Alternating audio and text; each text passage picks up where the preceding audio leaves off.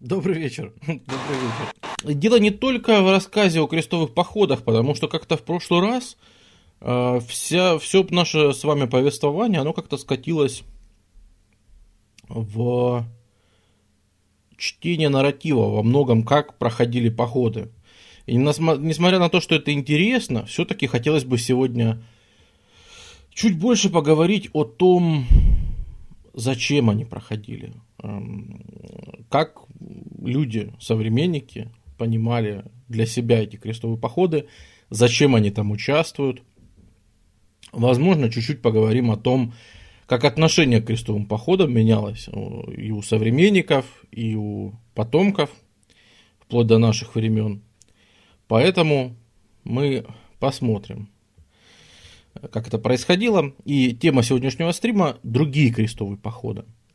Дело в том, что идеологически, пожалуй, походы в Палестину, они себя потихоньку исчерпали вот уже со взятием Константинополя. Когда вы помните, в четвертом крестовом походе вроде как собирались плыть в Египет, в итоге взяли Константинополь и никуда не поплыли разделили Византию там на разные Латинскую империю, там на другие государства. И, в общем-то, решили больше никуда особо и не плыть.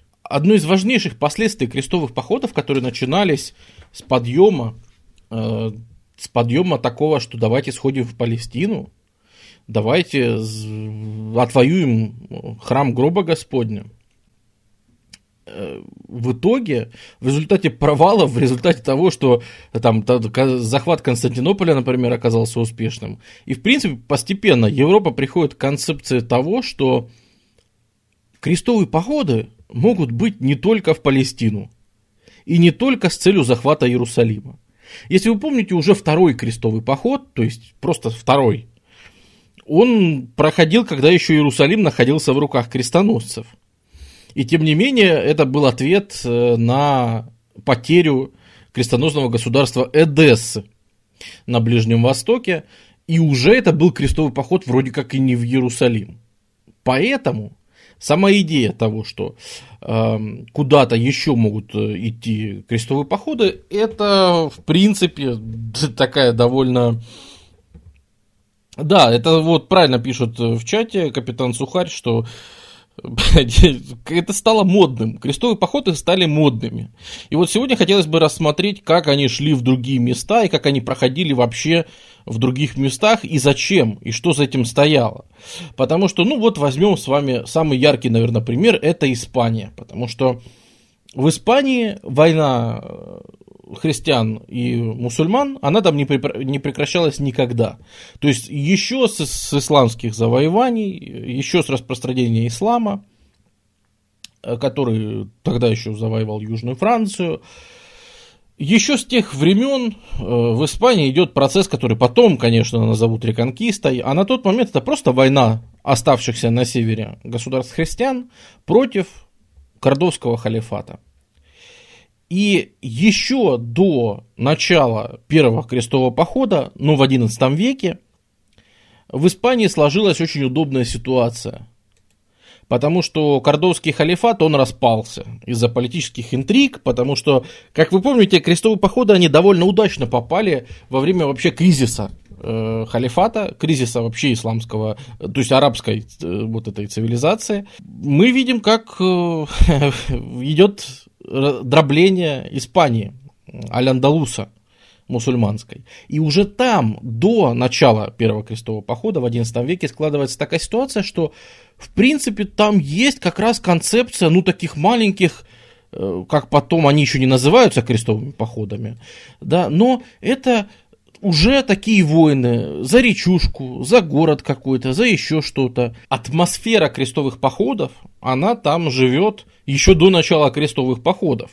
В том плане, что есть категория рыцарей, которые взращиваются специально для того, они знают, что их там важна, самая важная цель в жизни, это, значит, сходить в поход на мусульман. Через... Им, правда, близко ходить, им не надо плыть, им не надо пешком чесать через полмира, им достаточно реку перейти, и вот тебе, мусульмане, пожалуйста, воюй сколько хочешь, хоть обвоюйся.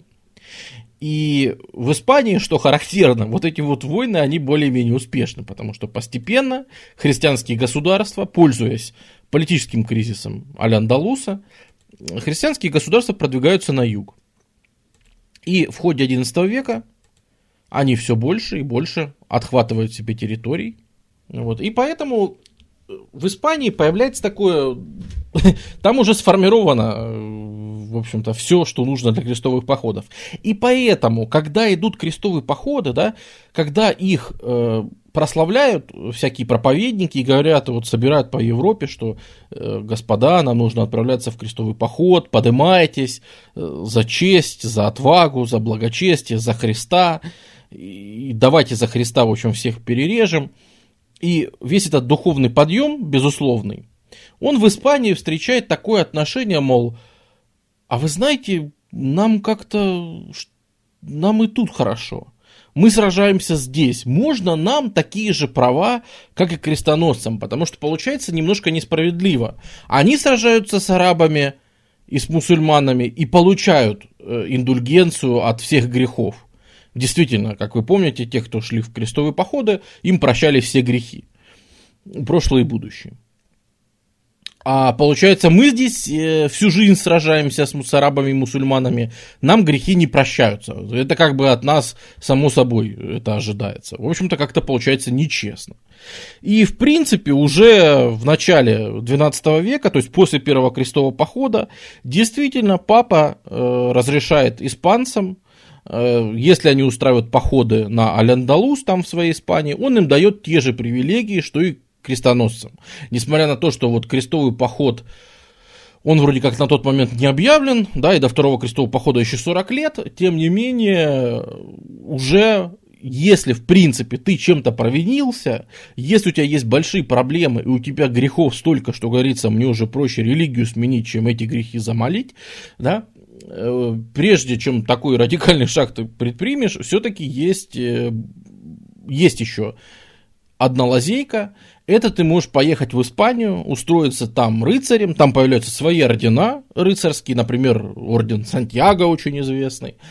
То есть такие они по аналогии возникают с тамплиерами, с госпитальерами.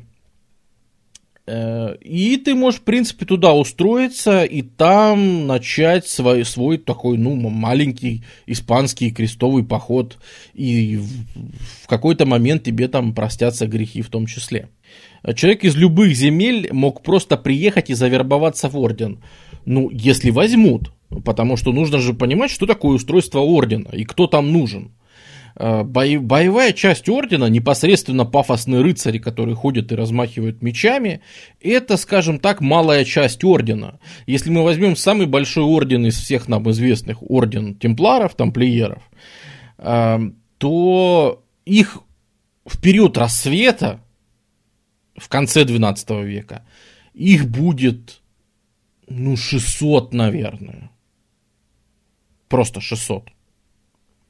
Это именно боевая часть таких, которые идут и рубятся, да, вот это в полном облачении, которые элита, которая всю жизнь занимается только войной, которые прекрасно знают своего врага, Потому что ценность рыцаря не только в том, да, как, какой он рыцарь. Ценность тех же рыцарских орденов была еще и в том, что местные армии европейцев, которые приходили, им тот же тамплиер мог объяснить, как воюют арабы. И гораздо важнее было объяснять, что смотрите, у них там легкая кавалерия. Вот если она кидается, значит, в отступление, вы за ней не бегите, потому что они вас заманивают в клещи. Вы за ними ускачете, они вас окружат и просто разобьют, да. То есть те, кто знал, как воюют арабы, они передавали этот опыт. Это тоже очень важно. Особенно этим занимались вот такие постаревшие э, рыцари. А в основном же орден был все-таки, это же он возник, рыцарские ордена возникли по аналогии с монашескими. То есть это были монахи, которые, ну, занимались монашескими делами. Они молились, они помогали паломникам, если ты идешь, там, ну, может, пригреть, покормить, э, показать дорогу, объяснить, как пробраться в святые земли, если ты в паломничество идешь.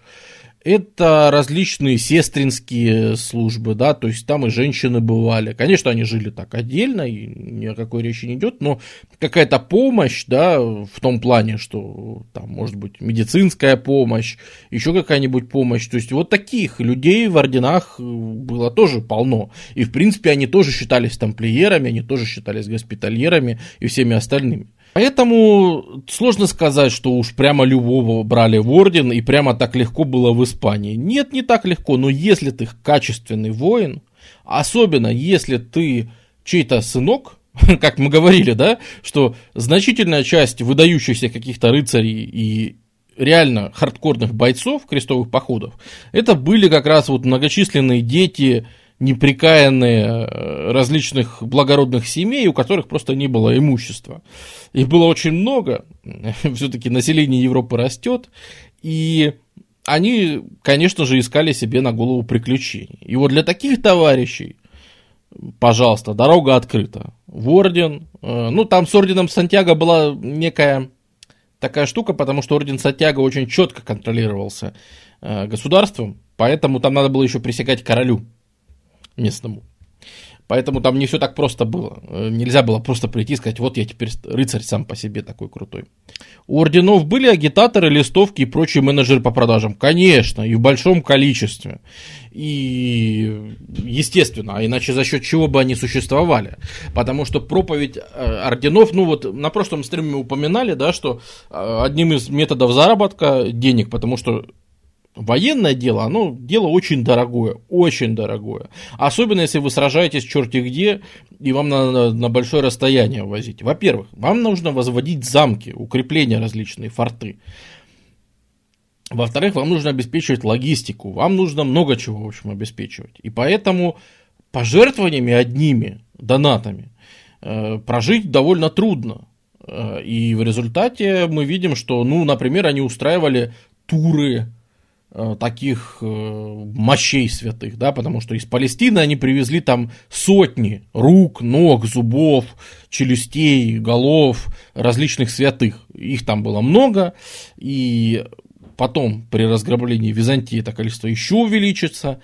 И, в общем-то, они с ними делали такие туры по Европе, привозили в различные города, и люди ходили э, приложиться к святыне, поклониться святыне, ну или там, естественно, если речь идет о каких-то совсем жестких христианских святынях, ну, например, кусок истинного креста, на котором распяли Христа, или фиалы его крови, или плащаница, в которую его завернули. То есть, э, конечно, если такие вещи привозили, то, естественно, их выставляли, и можно было договориться, потому что это и приход, и обязательно там надо было для того, чтобы поклониться и там и свечки поставить, и все, что нужно сделать, полные обряды, заказать молитвы различные, и все, все остальное. Это оборот некий денег был. Из-за того, что это было массовым явлением, это приносило некий доход, действительно. Эти, этот крестовый поход, он превращается в такой перманентный крестовый поход, когда вот отвоевание Испании, оно превратится в такое, в одно из мест, ну, в основном будет для местных, конечно, но местные действительно будут довольно мало участвовать в общих крестовых походах, просто потому что вся Испания будет ориентирована на войну, но здесь, на войну в Испании, на войну в Аль-Андалусе.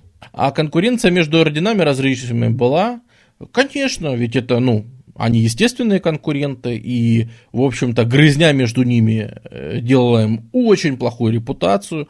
То есть, я думаю, вы слышали да, о каких-то проблемах с орденами рыцарскими, что их не все любили. И в основном негативное отношение было связано с тем, что, ну, вроде бы, да, приличные люди, вроде бы должны быть образцом там чести, достоинства и вообще святых людей – а по факту они очень часто грызлись, там, это мой замок, нет, это мой замок, нет, это мой замок. Ну и сам характер, э, что такое рыцарский орден? Это коллективный феодал. То есть Европа это феодальные отношения. Вот то, что мы сейчас тут с вами рисуем вот такие прекрасные границы, как в наше время, это, конечно, вы понимаете, да, это, это некая историческая ну, у нас так сознание работает, что мы представляем, что вот это границы государства вот такие. На самом деле чушь-то, конечно, границы государства, ну, и что такое граница государств? Это ряд феодалов, которые объединены общей присягой кому-то, и в этот момент эти феодалы присягнули короне Франции. Ну, в итоге, да, выше над ними стоит корона Франции. Они формально ей присягнули, но на месте все равно управляет феодал. И вот рыцарский орден это точно такой же коллективный феодал. У него есть своя земля, у него есть свои замки, он обладает своим правом, он заключает свои договоры, он может быть в союзе с э, дом, городом Дамаском и воевать против Египта. Он может быть в союзе с э, какими-нибудь еще там с турками, пойти куда-нибудь э, в осаду на каких-нибудь арабов или что-нибудь. То есть это самостоятельный актор вообще международного права. С чем, естественно, постоянно борются, потому что, ну, все, естественно, хотят себе как-то, ну, для различных королей, для всех это, это не очень удобно, и для Папы Римского, да, а Тут всегда было противостояние, кто важнее, Папа Римский или император Священной Римской империи, и они постоянно дрались между собой за это. А теперь вдруг мы еще по получаем тут таких людей, как рыцарские ордена, которые не совсем понятно, кто это вообще такие.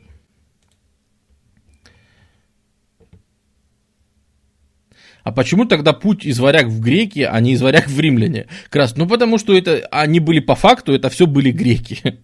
Вот потому что этнически Византия это было такое греко-армянское государство. Ну, э, главное государство образующим там было греческое, э, греческий этнос и греки.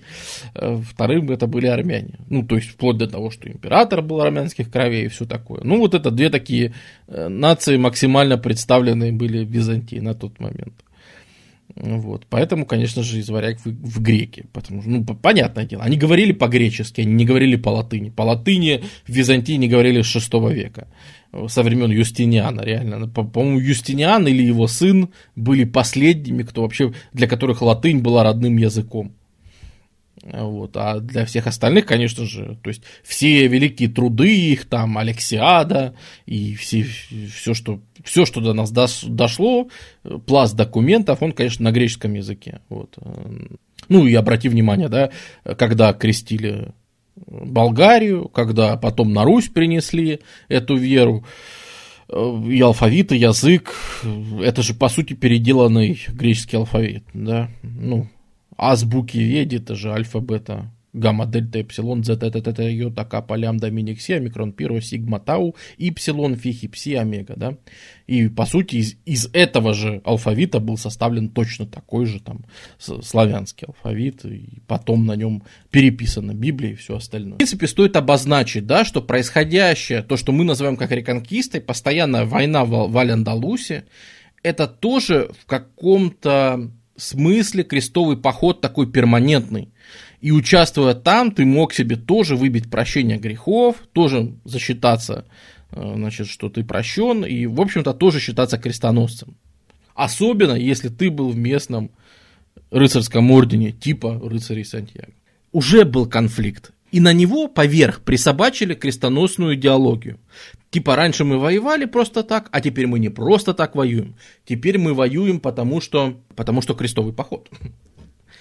И похожая штука происходит на севере, на другом конце Европы. Дело в том, что все это время, тоже с начала 11 еще века, да, давайте мотнем, с начала 11 века э, мы видим, что граница вообще немецкого государства, вот давайте откроем территорию вот современной, чтобы вы понимали не по старым территориям, а я знаю, что людям иногда проще в географии ориентироваться, когда включаешь современную политическую карту. Вот если вы посмотрите современную политическую карту, вот по реке Эльбе проходило тогдашнее заселение немцев. Это была и граница Священной Римской империи, германской нации, как мы ее называем.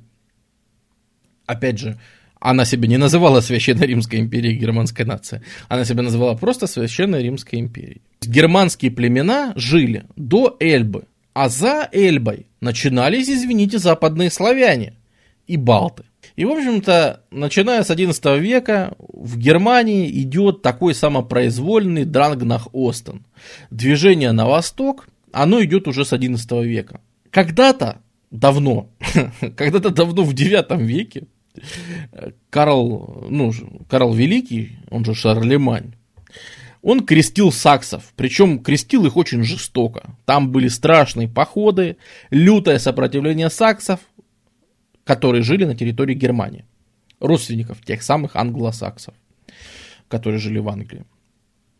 Но в итоге немецких саксов, германских, крестили.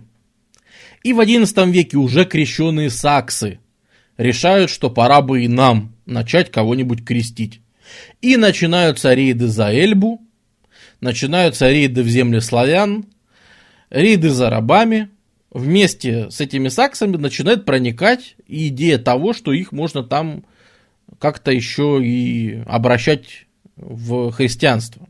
Плюс для общественности, если ты говоришь, я поехал за Эльбу, пару рабынь себе там добуду и клаптик земли, ну, это как-то звучит не очень престижно. А вот если ты говоришь, я поехал за Эльбу нести веру Христову, это звучит гораздо престижнее, и ты выглядишь просто воином света в глазах и окружающих, в глазах Рима, что самое главное. Ты выглядишь более солидно. Поэтому постепенно, и особенно с началом крестовых походов, естественно, и тут начинается такая же тема, мол, ребята, смотрите, вы сражаетесь с различными арабами, Э, с мусульманами. Ну хорошо, тут мусульман нет. Появляется такая же идея, да, что ну это же тоже, это же еще хуже, чем мусульмане, да, это же язычники. А мы им несем веру христианскую. Ну чем вам не крестовый поход? Как они тогда сами говорили, у нас за Эльбой свой Иерусалим. Имея в виду, конечно, метафорически. И, ну, долгое время как бы ничего особо как-то не санкционируется, потому что, ну, блин, совсем другая ситуация, да. Если мы ходим в Палестину или в Испанию, там идут сражения против мусульман, которые в плане материальной культуры на этот момент это superior race, да, это превосходящая цивилизация, в которой лучше развито все. Наука, культура, архитектура, любой пункт, который вы возьмите, он лучше был развит в тот момент в, на территории бывшего халифата, скажем так, то есть в арабской цивилизации. Э, это, естественно, цивилизация городов, такая урбанистическая. В то же время, когда мы видим за Эльбой, живет цивилизация таких э, цивилизация болот, цивилизация мужиков, которые молятся там горкам и палкам, э, цивилизация абсолютно не городов, а рассеянная по территории, по лесам, по болотам. Дело в том, что уже во время второго крестового похода, мы говорим о 1147, когда все рассказывали о давайте во второй крестовый поход, когда Бернар из Клерво ходил и везде проповедовал этот самый злосчастный второй крестовый поход, который провалился абсолютно бесславно. В тот же момент примерно к нему как раз э, обратились многие князья э, из Германии с просьбой, а разреши-ка и нам сходить в поход на вендов, но при этом как будто бы мы тоже пошли в крестовый поход. Вот так вот, можно хитро. И, в принципе, Бернар из Клерво настолько взорвался, что он уже, э, значит, при том, что Папа Римский вообще был другой человек, да, э, и вообще-то Папа Римский имеет право санкционировать. Но Бернар из Клерво сказал, что, конечно, конечно, идите, все вам будет, э, прощение грехов, значит, все. И как цель я вам декларирую нельзя заключать мир ни с кем из тех, кто там живет. И, значит, ваша цель крестового похода, вот если идут в Палестину, у них цель отбить Эдессу, а вот у вашего крестового похода будет цель не заключать мир ни с, ни с кем, кто живет за Эльбой, пока там население не станет христианами или не умрет. Вот такая прекрасная формулировка. Когда потом э, Папа Римский санкционировал все-таки уже по факту свершившийся крестовый поход, то он чуть смягчил, говорит, ну нет, нет, конечно, нет, по возможности, по возможности, не так, что прям э, либо ты обратился в веру, либо умер, но да, по возможности, значит, проповедуйте и наращивайте всякие штуки. Вот. И первые туда походы, которые можно считать крестовыми, они, конечно, были очень неудачными, потому что ну, во-первых, оказалось, что в лесах воевать это адски. Эти чуваки, которые, казалось бы, гораздо менее цивилизованы, чем э, арабы. Вот. Балтославяне зато знают свои болота чертовы прекрасно. Они там бегают, нападают их засад, режут постоянно. Если туда отправить большую армию, она тут же схватит, схватит лютейший боевой понос какой-нибудь в этих э, бесконечных болотах и просто начнут э, умирать от дизентерии, да, как, э, как, как просто мухи дохнуть. Э, потому что, естественно, моментально какие-то эпидемии, болезни, климат довольно сложный и печальный для присутствия больших скоплений, скоплений войск. Плюс оказывается, что внезапно оказалось, что некоторые из местных племен платили дань некоторым немецким князьям, и банально какие-нибудь, какой-нибудь сакский князь мог э, просто предупредить вендов о том, что, ну, одно из племен, да, которое ему платило дань, он говорил, а вообще-то на вас идет крестовый поход. Он прекрасно понимал, что если их сейчас вырежут, ему дань уже никто платить не будет.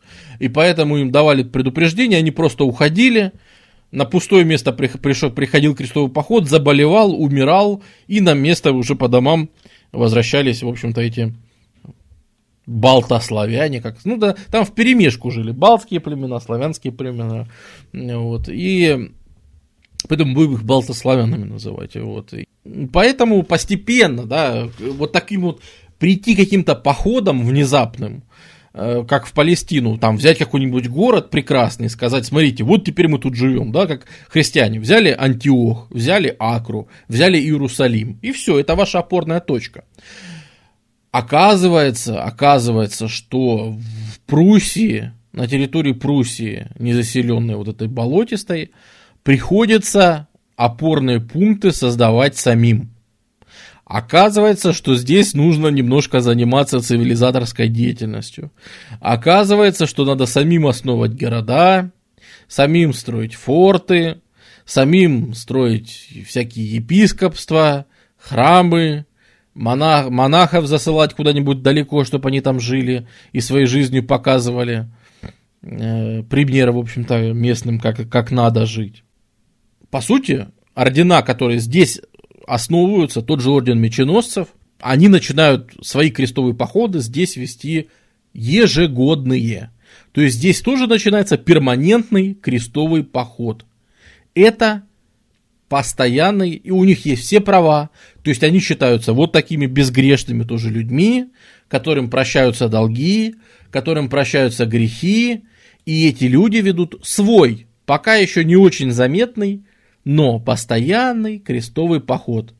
Дело в том, что для этих земель, конечно, в плане показать какую-то рыцарскую, молодецкую удаль, эх, это место прекрасное. И для многих людей это место будет более привлекательным, как пойти в крестовый поход, чем пойти к арабам, потому что арабы, у них есть вот это вот все, понятие о стратегии, о тактике, заманить куда-нибудь в ловушку, окружить, разбить. То, что ты там такой прекрасный весь из себя рыцарь, оснащенный, играет маленькую роль. И там провал какого-нибудь пятого крестового похода, это покажет прекрасно. Когда ты приходишь, и ты в полном полных латах, ты собрал там, да, ты заложил все свое имущество, которое у тебя было, ты взял там дедовский меч в руки, но ты приходишь сюда, и ты полностью в латах, со своим конем, с мечом, со щитом, и ты просто терминатор. Для местных, да, там вот отряд там из каких-нибудь 20 рыцарей, это, это армия просто, это реально армия, если это 20 рыцарей. Многим рыцарям нравилось ходить именно сюда, и со временем все больше будет нравиться ходить именно сюда, потому что здесь ты можешь показать индивидуальную такую силу, пойти там помахаться. Земли очень многие отвоеванные, они здесь передаются даже часто не ордену э, меченосцев, да, например, основывается, вот, э, основан город Рига, да, и основывается, значит, рижский, рижское епископство.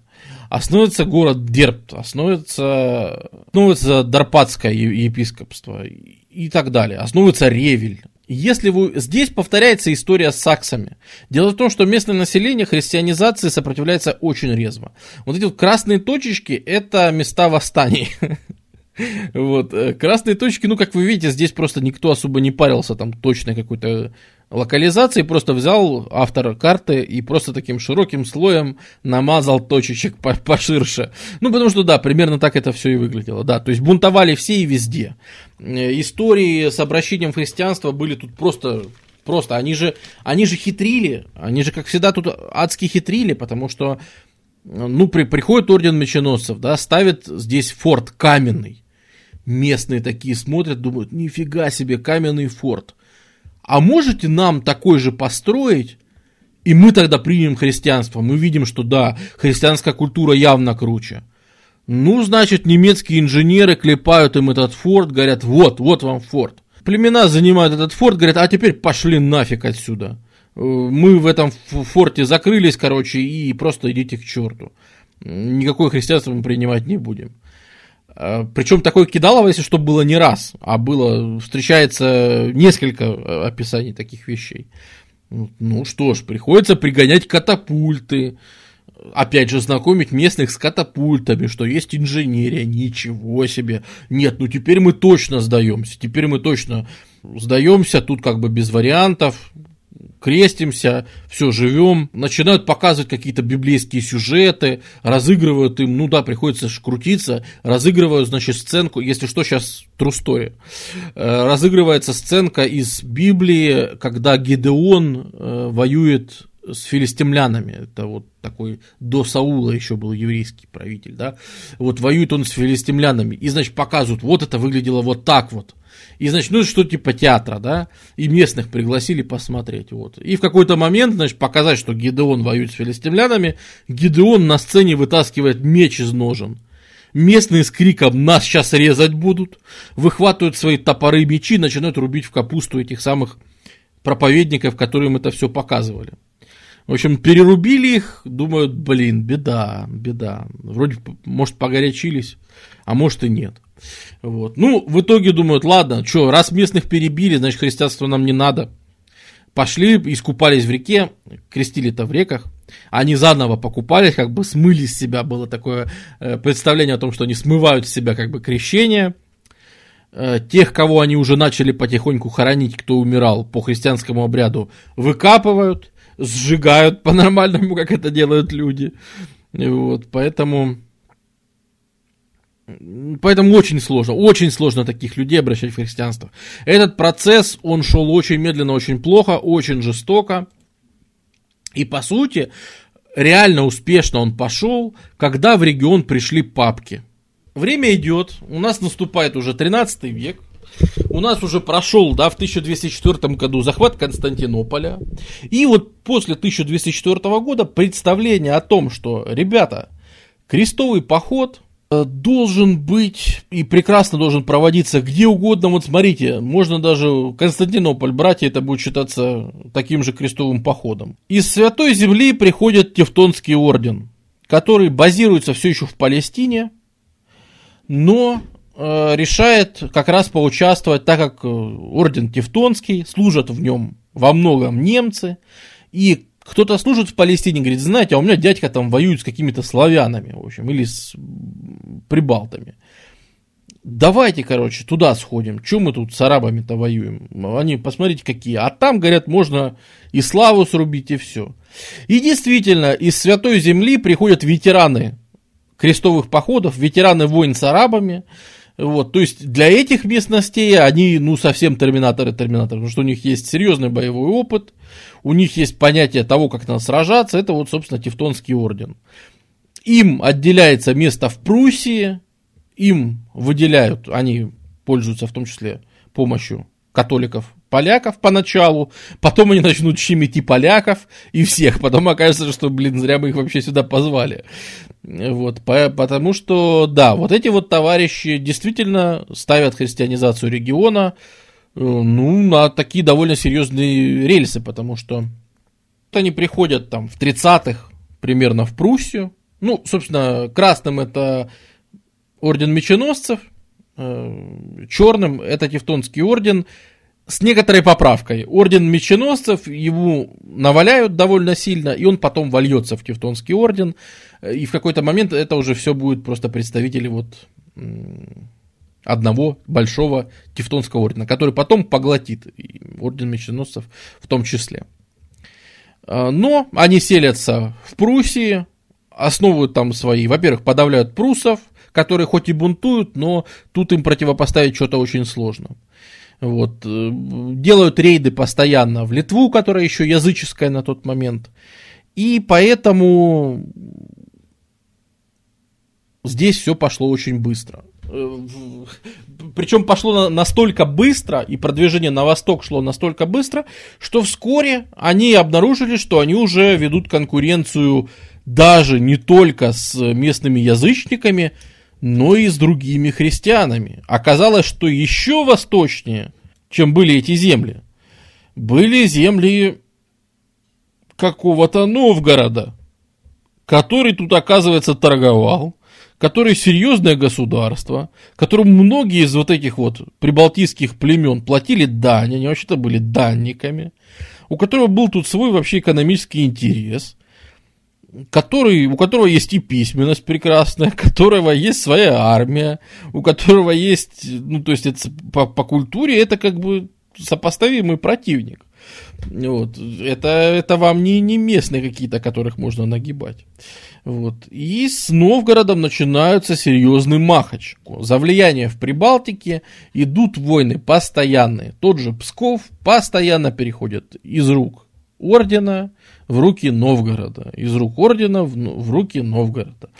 Э, постоянно идут какие-то сражения. Местные, пограничные, известные типа Невской битвы, типа битвы, типа Ледового побоища, да, все эти битвы, они, конечно же, идут ну, по-хорошему, несмотря на то, что в фольклоре они носят характер каких-то эпичных, страшных столкновений, на самом деле нужно же понимать феномен региона, о котором я уже говорил, да, что это такой регион, в котором там и 10 рыцарей это сила. Вот, поэтому столкновения типа там ледового побоища это драки такие 40 на 40, типа. Вот, ну, для региона это мощное столкновение, сильное, но на самом деле не самое большое даже для тех войн, которые вел Новгород. Потому что мы же о каких городах, годах говорим, да? 30-е вот они пришли, и 40-е продолжаются вот этот пуш на восток. А при этом, что происходит еще в конце 30-х, в начале 40-х? Происходит не очень приятная штука, которая выглядит Давайте сейчас, сейчас 10 лет мотаем и будет жесть. Которая выглядит вот так. А именно монголы пришли. Ребята, монголы пришли. Да, потому что у Новгорода мало проблем э, на Западе. Ему мало проблем с крестоносцами, которые там ходят и чего-то постоянно хотят. И Дания еще приходит сюда же, да, у нее тут тоже большие интересы появляются. Так еще и с Востока приходят монголы, говорят, эй, эй, давай, в общем, плати, плати дань. Вот. И поэтому, понимаете, да, если так заценить монголов, да, в этот момент, империю монголов, ну, как бы вам сказать, по сравнению с происходящими вот здесь событиями, события вот эти вот и сила вот этого государства, это, ну, это, это просто смешно, это даже несравнимо. Поэтому, честно говоря, я не очень согласен с такой исторической трактовкой, которую можно прочесть у Александра Невского был исторический выбор. Будет он с крестоносцами против монголов, или будет он с монголами против крестоносцев.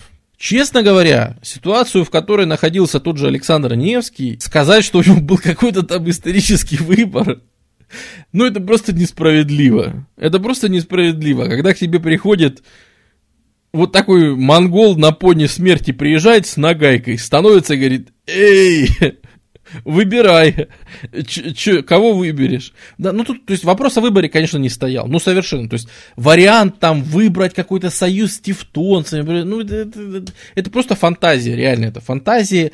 Реальность была такова, что монголы сами за всех выбирали, кто с кем дружит, кто с кем воюет. Никакого выбора они людям не давали. Поэтому, естественно, то, что там он сделал исторический выбор в пользу Орды, это все чепуха. Орда сделала выбор и за него, и за кучу других русских княжеств. Вот, сделала в свою пользу выбор. А, ледовое побоище, которое все почему-то знают, что там крестоносцы провалились под лед. Что есть просто неправда, а точнее, что есть художественный вымысел прекрасного советского режиссера Эйзенштейна, который в 1938 году заснял легендарный фильм раз ледовое побоище, раз побоище ледовое, то, значит, могли они там и под лед провалиться. Значит, сделаем так, что они и провалились там. Вот. И настолько это вошло в сознание, настолько это вошло в обиход, что, в общем-то, теперь как бы сложно себе представить все эти события без того, чтобы раскалывающегося льда и куча рыцарей, которые туда проваливаются.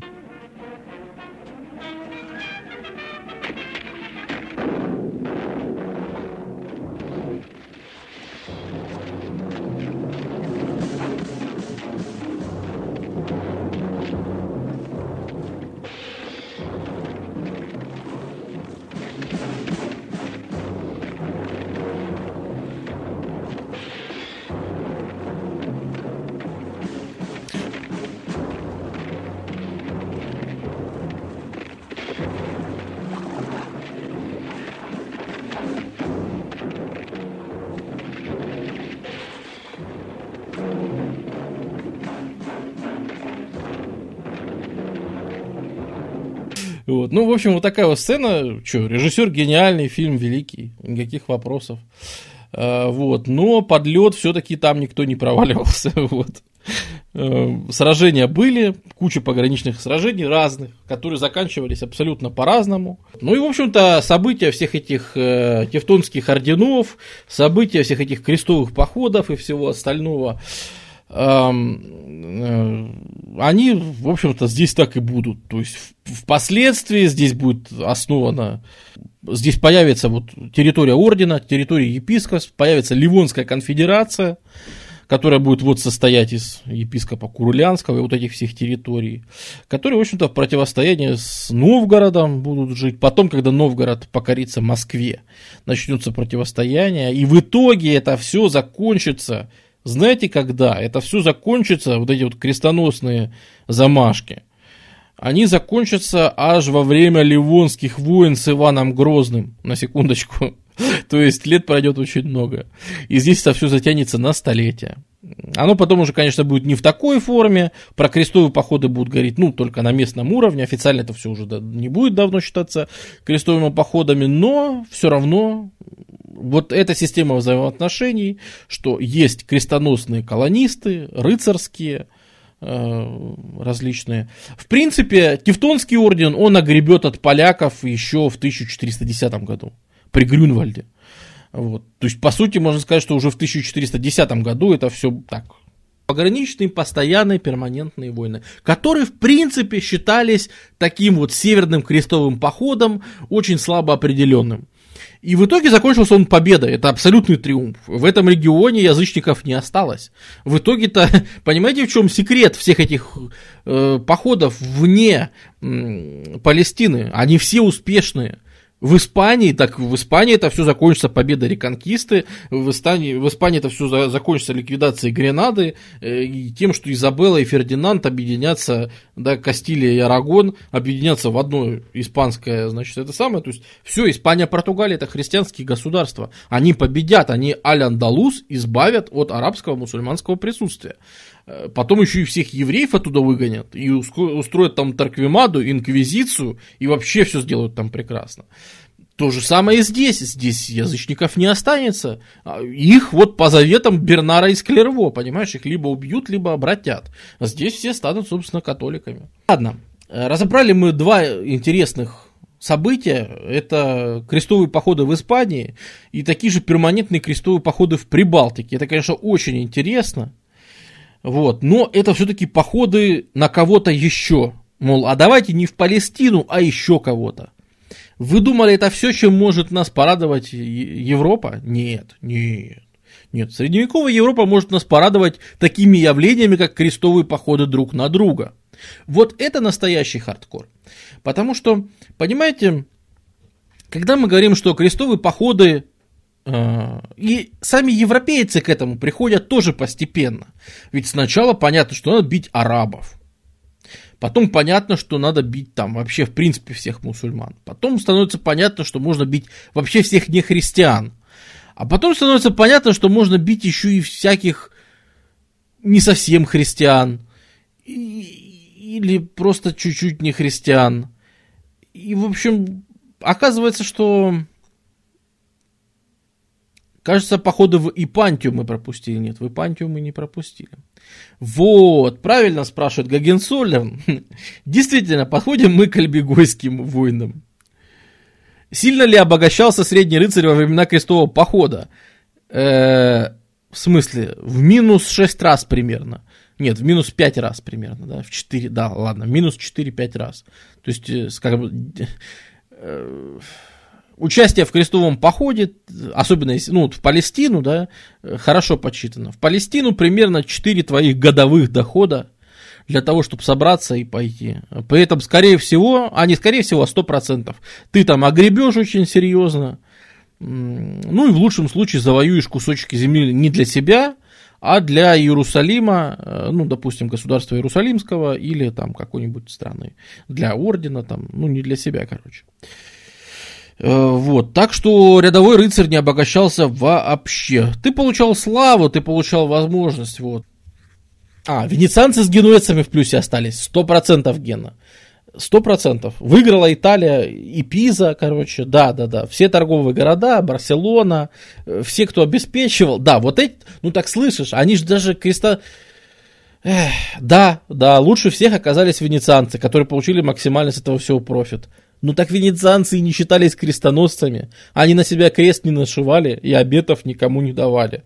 Они оказывали строго услуги по обслуживанию всего этого. Они, например, из точки А в точку Б привозили крестоносцев и выгружали, получая за это оплату, деньги и все остальное. Или подталкивали тех же крестоносцев, чтобы взять Константинополь. А ты возьми, а ты расчеши манту, понимаешь? А ты возьми Константинополь. Все говорят, короче, это тоже христиане, я не хочу. А ты возьми и возьми Константинополь. Константинополь. Вот. Поэтому, конечно, да, Генуя, Пиза, Венеция, Барселона, они сильно от всего этого выиграли. Мы отвлеклись от увлекательной темы изнасилования в походах. А, ну, какая тема? Э, тема такая, что тебе дают заранее прощение в греха, всех грехов, которые ты во время похода совершишь, понимаешь? Это провоцирует определенный тип поведения. В Испании это пресекалось довольно жестко. В Испании пытало, в, в Испании прямо запрещалось с мусульманками вступать в интимную связь. Там прямо говорило, что захватил город, насиловать не имеешь права. И испанцы это пресекали очень жестко. Но потому что в, испанцы, в Испании они все жили рядом. Там надо было разделить, там, чем больше христиане укреплялись, укрепляли свои позиции, тем больше они становились э, нетерпимыми. Э, предписывалось там арабам носить бороды в обязательном порядке, чтобы их можно было узнать. Э, халаты надо было носить абсолютно обязательно и не копировать европейскую одежду. То есть э, там сегрегация очень жесткая начинает вводиться по мере того, как в Испании христианские государства продвигаются все дальше на юг. И чем больше они продвигаются, да, э, тем начинают больше щемить евреев и мусульман, которые там живут. Закончится это все, я же говорю, вообще тарквимадой, изгнанием евреев, а себе в жены взять захваченную девку можно было, на минус. Понимаешь, какая штука? Формально нет.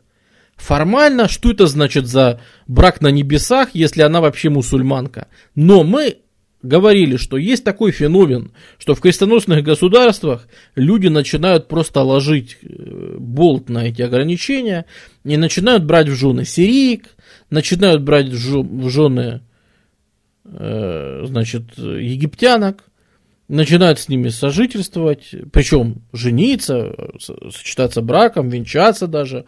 Э, при этом особо как-то их там непонятно иногда перекрещивают, иногда не перекрещивают, какие-то смешанные браки.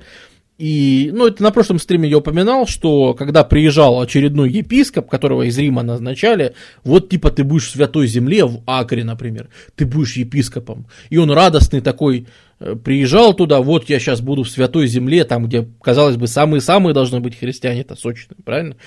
И он туда приезжал и видел, какие там нравы, и что все живут с арабами в перемешку, и, в общем-то, в десны жахаются, и друг другу руки жмут, и в союзы вместе ходят там, э, в союзе с одним арабским городом ходят в атаку на другой, э, и потом бомбил там в отчетах в Рим на, на 30 страниц, что, конечно же, прекрасно, потому что из-за того, что он бомбанул и написал в Рим страшный отчет, И это сохранилось, прошло через века, и теперь мы можем почитать, и у нас есть прекрасный источник, письменный, документальный, о том, как вот, пожалуйста, епископ Акры бомбит на тему нравов, значит, какие там христиане, как они со всеми смешиваются. Отличный источник, все понятно, все интересно, продолжайте еще. Там, спасибо, что бомбишь. Вот.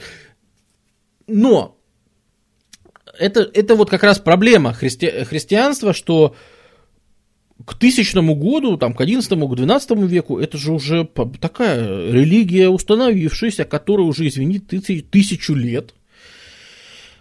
Ну, там, государственная история насчитывает лет 700, да, 800. Это уже серьезно. И как раз второе пришествие массово ожидалось в тысячном году.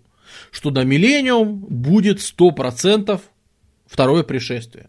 И все были готовы, все, все, помолились, причастились, все, Христос, приходи, жги, забирай.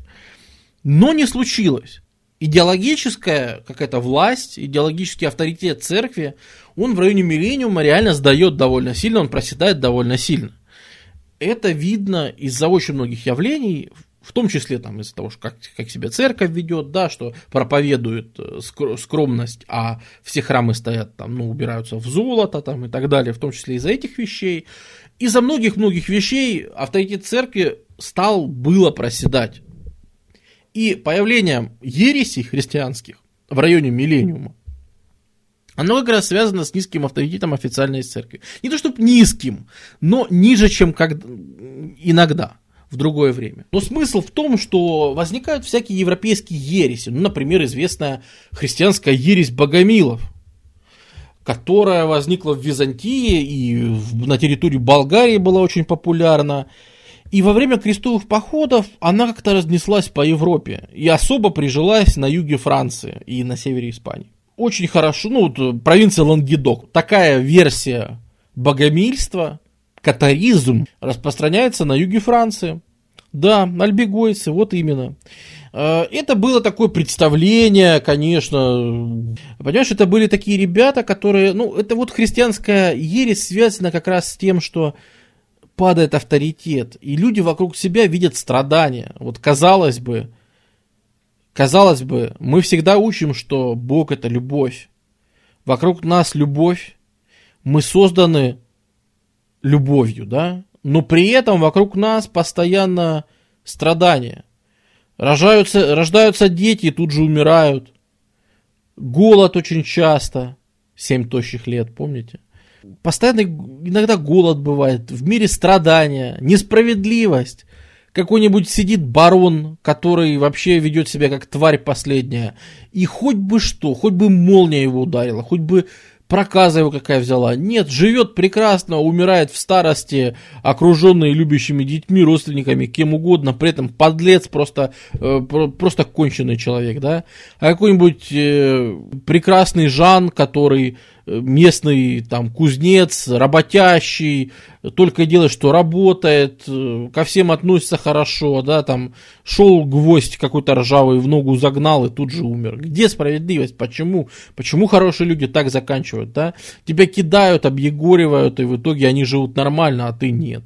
Вокруг несправедливость и беда. И появляется представление о том, что, возможно, вот этот материальный мир, в котором мы живем, это ловушка, это матрица, он создан не Богом, он создан сатаной. Вот душа, которая где-то в нас живет и спасением которой мы в церкви занимаемся, вот это создано Богом, поэтому у нас и есть представление о том, что вокруг что-то плохо. Ведь если, если вот это вот резня, кидалова, если это естественный ход вещей, почему мы его воспринимаем как нечто неестественное? Почему мы злимся, когда кто-то кого-то кидает, если это происходит постоянно? И мы все равно каждый раз злимся и недовольны. То есть где-то в нас есть моральный компас внутри, заложенный, ну, очевидно, Богом. То есть где-то в нас есть душа, которая знает, что должно быть не так. Она знает, что должно быть по-честному, по справедливости, должно быть хорошо и справедливо, и любовь действительно должна быть. Но душа поймана в материальное, в нашу оболочку, в наше тело мясное и в окружающий мир материальный. Сатана создал эту клетку для нас, и наша душа поймана в клетку материального. И весь окружающий мир это как раз творение не Бога, а сатаны. Поэтому, поэтому нужно всячески избегать любых услад, любых празднеств, любых веселостей. Нужно лупить себя по коже, э, самобичеваниями заниматься. Нужно голодать, чтобы у тебя кожа была дряблая, дряхлая и вообще никакая. Нужно презирать свою оболочку. Нужно презирать весь этот окружающий мир. Это все от сатаны. Это все зря. А готовить себя нужно вот к той жизни, которая будет там, где действительно будет жить душа, и там, где действительно будет хорошо. А то, что здесь, это все ерунда. Но при этом эти люди могут спокойно ходить в церковь, потому что, ну, все-таки церковь-то от Бога, ну, так, в принципе, да, и это как раз способность такой канал установить через церковь с чем-то истинным, с настоящим, во время молитвы, во время какого-нибудь таинства христианского причащения или чего-то еще, ты все равно открываешь некий канал общения с Богом, и поэтому, ну, это немножко современным языком, конечно, говорю, вы понимаете, что я слегка упрощаю. слегка. вот. И эта религия была очень популярна. Она поддерживалась на э, местном государственном уровне, не французском, а местном, в смысле, правителями Лангедока. Там раймоны были. Много было всяких раймонов. Раймон IV, Раймон V, Раймон VI. Со столицей в Тулузе, конечно, они были борются с этими людьми, пытаются проповедовать, но вот на юге Франции авторитет э, католической церкви низок. И поэтому на юге Франции слабо поддерживают вообще движухи католической церкви. Слабо поддерживают крестовые походы, слабо поддерживают э, а ведь на крестовые походы теперь, начиная вот особенно там с третьего крестового похода, вводится мода делать крестовые налоги. То есть они не особо хотят платить налоги на эти крестовые походы, сами в них не очень хотят ходить. И вообще к католическим общим движухам относятся спорно. И вообще это сепаратюги, конечно же. То есть э, они сами себя считают, что они особые носители особой окситанской культуры. Они пишут литературные памятники, то есть у них своя литература была, э, своя культура, всегда держались очень независимо, при том, что формально вроде как относились к, Франции, к французской короне. И папа римский, а папой был, если я не ошибаюсь, Иннокентий уже, ну, что это был совершенно бешеный папа, который просто крестовых походов навыписывал э, миллион. Э, это, конечно, нужен был еще деятельный папа. Он постоянно просит короля Франции, говорит, сходи, сходи на них в крестовый поход. Они не хотят идти в крестовый поход, давай сходим в крестовый поход на них, на Южную Францию. Давай сходим, давай сходим, давай сходим. Ну, король как-то вообще не отзывается, как-то мне, мне на территорию своей же Франции, на своего же вассала идти с крестовым походом. Но что-то как-то не очень весело. Ну и в итоге в 1208 году э, в обход короля Франции папа объявляет прямой крестовый поход, то есть просто призывает всех в крестовый поход, причем а, а, обещает так, что если вы э, вот что-то отвоюете на юге Франции, это будет ваше. Вот если ты приходишь, отвоюешь город, это будет твой личный прекрасный город. То есть он обещает еще и земли. Понимает, чем надо заманивать. Э, вот. И примерно вот с весны 1209 года у нас начинается серьезный замес, когда он обещает тем, что кто пойдет в Южную Францию, кто пойдет воевать в Лангедок, э, это полноправный крестовый поход – вам прощаются все грехи, вам прощаются, точнее, замораживаются долги, в общем, все привилегии настоящего крестоносца, если вы просто сходите в соседнюю деревню, грубо говоря. То есть, казалось бы, никакой, ну, казалось бы, уж тут-то недостатка в войсках не будет, да, сейчас все придут и быстро задавят. Не тут-то было. Во-первых, многие не понимают смысла в этом, ходить в Южную Францию. Во-вторых, все больше появляется и растет такое явление, типа я на полшишечки схожу в поход. Люди записываются в крестовый поход, берут ближайшую деревушку и тут же говорят, фух, фух, я исполнил свой тяжелейший обед, наконец-то я могу, я избавлен от клятвы крестоносца, наконец-то все грехи избавлены, наконец-то я могу вернуться домой. И возвращаются домой там через недельку или когда. И, в общем-то, это явление ширится, потому что альбегойские войны вот эти вот, они растягиваются на десятилетия, не, это все быстро не закончилось. И реально десятилетия здесь идет такая религиозная резня на теме того, что при, при, при этом как вообще отделять? Ведь формально это католики. Вот эти вот еретики, э, катары, да, у них там есть свои собрания какие-то. Они там что-то мутят на своих специальных общинах и так далее. Но они ходят в церковь, они носят кресты, они крестятся. Когда, например, знаменитая резня в Безье, да, когда берется город Безье, и один из представителей крестоносного войска, он просто не понимает, он берет город и не понимает, что делать. Вокруг все, собственно, христиане. И он не понимает, где люди, с которыми я сражался, якобы. И он говорит, что был представ... у кого спросить? Вот у папского легата есть его представитель. Вроде как официальный представитель папы, да? И у него спрашивают, папский, товарищ папский легат, объясните мне, кого же мне уничтожать? Ну и произносится знаменитейшая фраза, которая пережила вот 800 лет с тех пор и стала мемом пережившим века, когда папский легат говорит, режьте всех, там, на том свете, Господь разберется, где свои, где чужие, кто еретик, кто, значит, правоверный, на том свете Господь разберется. И происходит знаменитая резня в Безье, когда действительно просто весь город пускают под нож, мол, ну, ребят, вы не серчайте, но разбираться, где тут кто из вас какой француз, я в сортах французов не разбираюсь. Я, например, вообще родом из Бургундии, я пришел, вы мне тут все до лампочки. Я пришел, чтобы мне грехи простили, поэтому, пожалуйста, кишки наружу, будьте добры. Чуварк. Маразм, я не побоюсь этого слова, доходит до того, что в какой-то момент при попытке где, где же была карта-то старая, которую я показывал, да? При попытке взять Монпелье, э, там в Монпелье сидит родственник э, короля Арагона. И Арагон вступается за город Монпелье, который, ну, вроде как катарский, да, считается по умолчанию. И у нас получается при Монпелье сражение Арагона, который ведет крестовые походы в Испании, который сражается с мусульманами в Испании. То есть это крестоносцы, которые э, тоже дали обед сражаться с неверными. И это крестоносцы, которые почему-то не в Испании, не в Палестине, а в Южной Франции сражаются с другими крестоносцами из других регионов Европы уже крестоносцы сражаются с крестоносцами, и понять, это уже точно не каторы, это уже даже не выдавливание ереси. Это уже просто из-за политических, получается, разногласий, из-за того, что папе там кто-то не понравился. Еще же папа, да, пытается, он психует, потому что, естественно, многие покидают этот крестовый поход. Э, появляется, за, как это сказать, не, не закон о минимальной заработной плате, а закон о минимальном количестве дней, которые надо провести в крестовом походе. То есть появляется такое правило, закон, что если ты принес клятву крестоносца, ты должен минимум 40 дней отслужить в армии. Вы представляете, что там творилось, если даже 40 дней пришлось ограничивать законом? Это, это реально, получается, народ ливал просто через неделю или через день.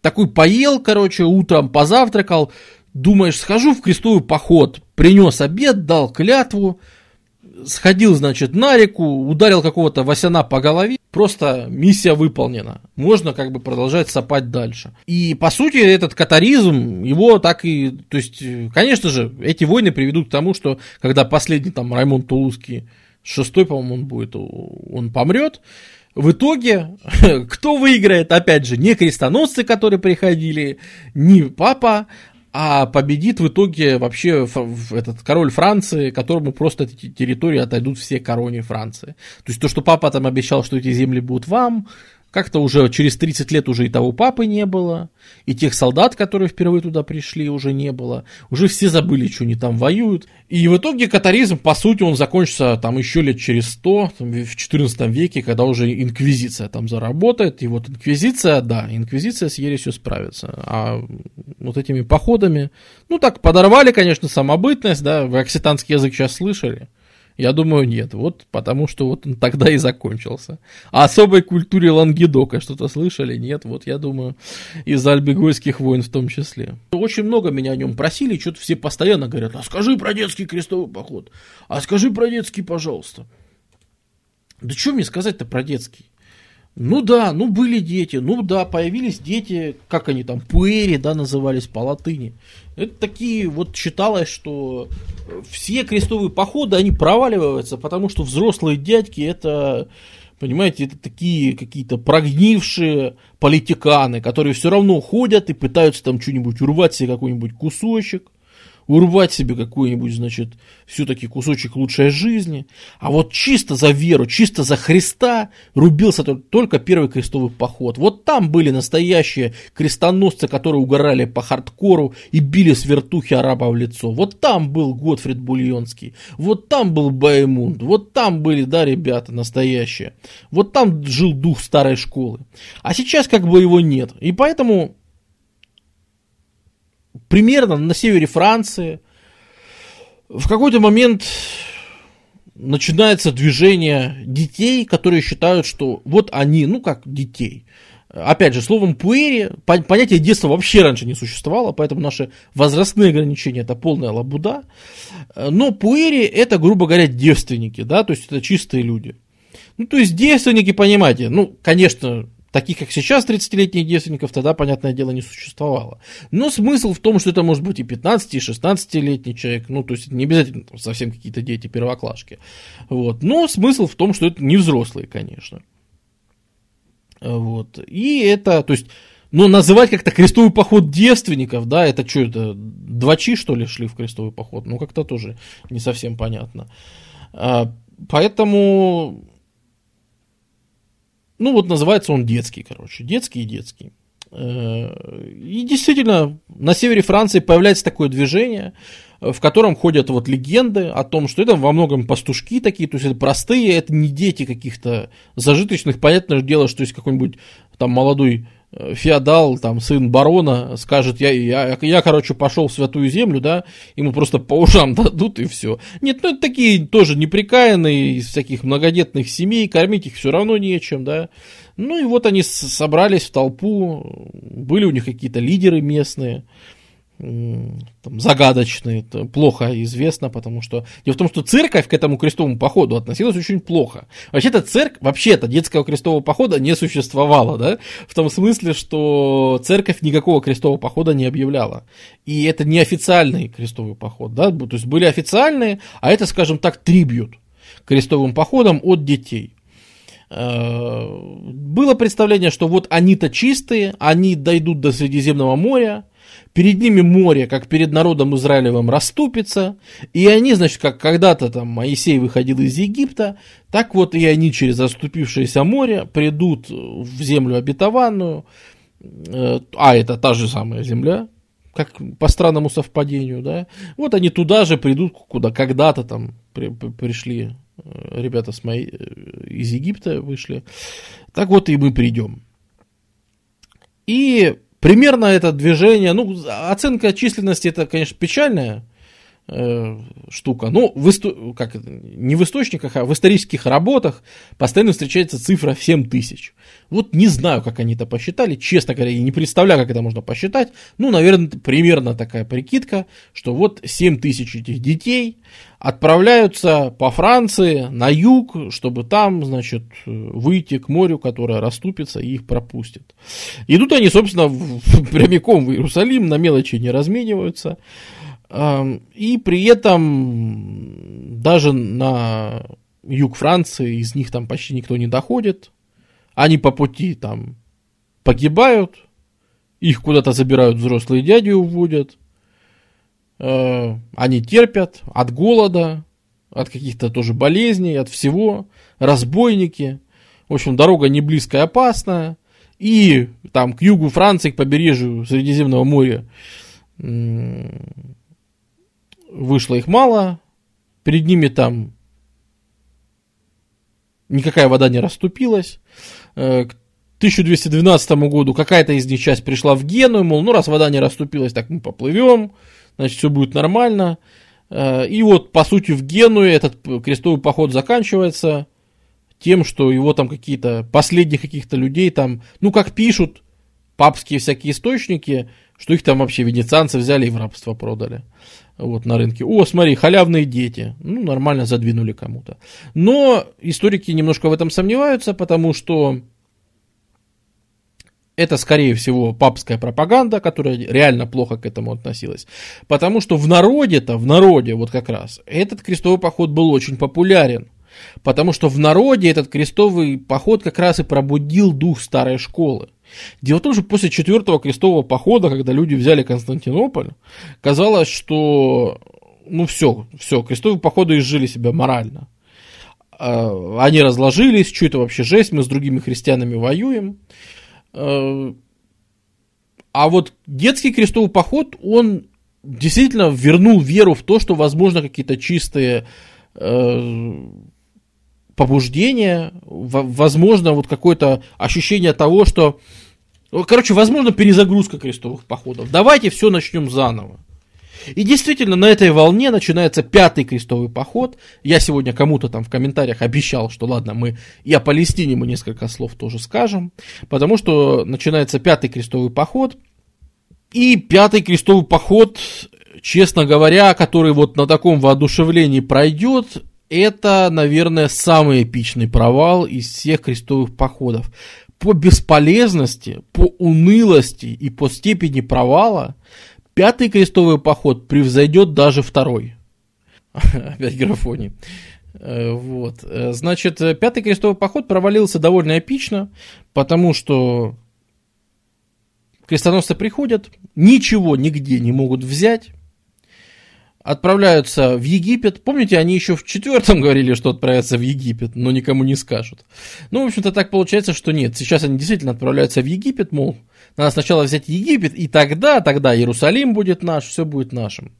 И отправляются в Египет. В Египте они даже не доходя до Каира, осаждают портовый город Дамьету, и, короче, на этом практически все заканчивается. То есть они его там осаждают хрен знает сколько, год там или что-то типа такого. Э, в итоге не, не могут взять Дамьету, разворачиваются и говорят, да давайте тогда столицу штурманем. Сейчас как мужики э, штурманем столицу. И идут от Дамьеты в Каир. А идут они по знаменитым Нильским ирригационным каналам.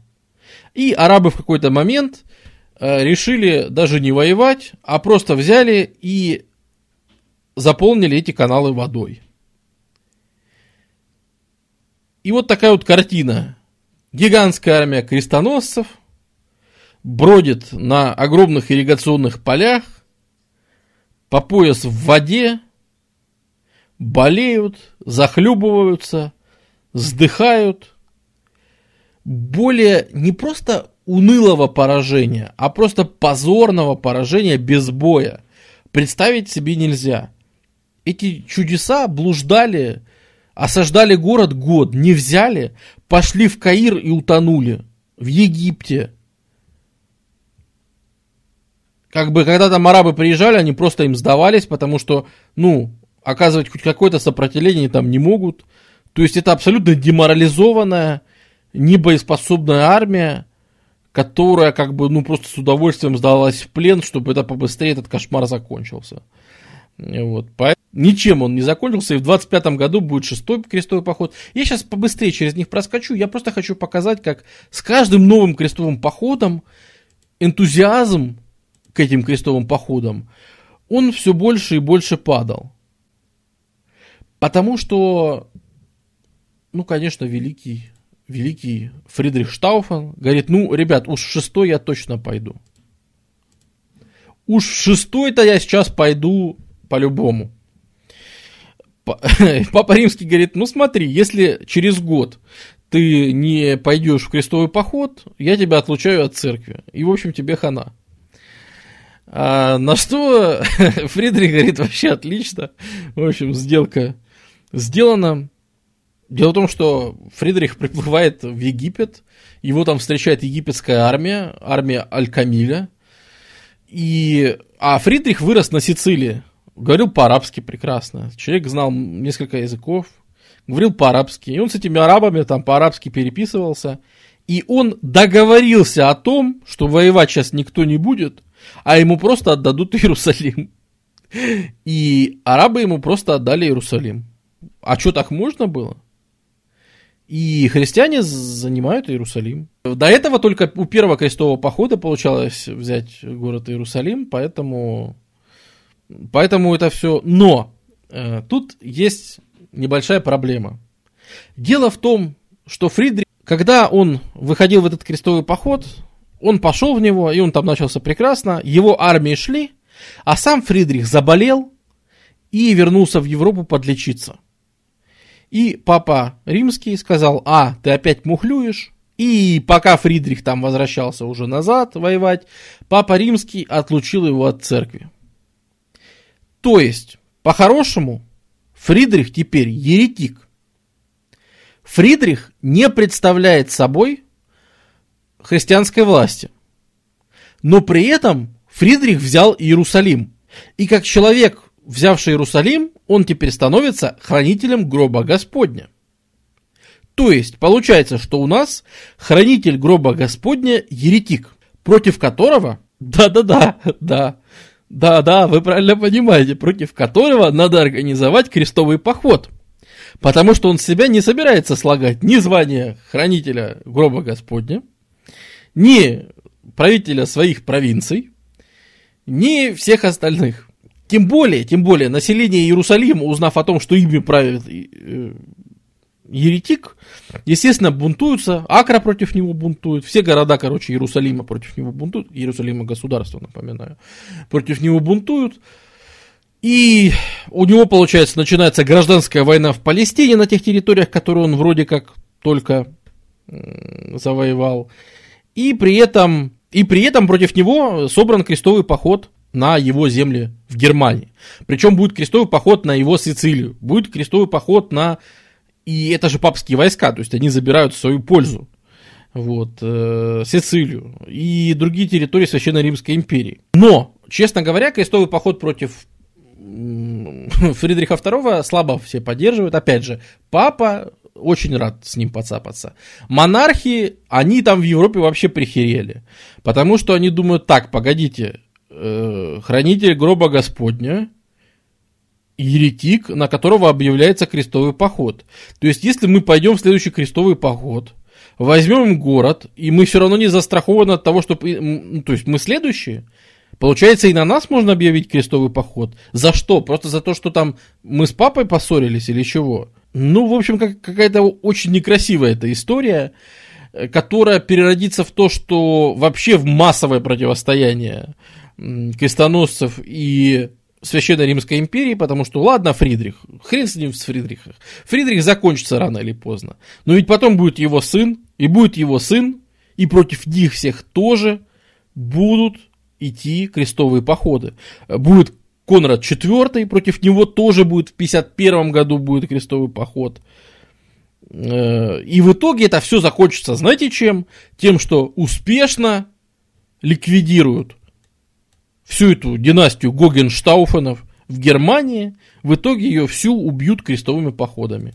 Правда, это будет не скоро, ее минуснут аж в 1268 году, и, и вздохнут и скажут, ребята, наконец-то мы избавились от этой мерзкой династии Гогенштауфенов, наконец у нас не будет второй же, такой же мерзкой, такой всеобъемлющей, всепроникающей династии, которая считает себя умнее всех, и сует нос не в свои дела.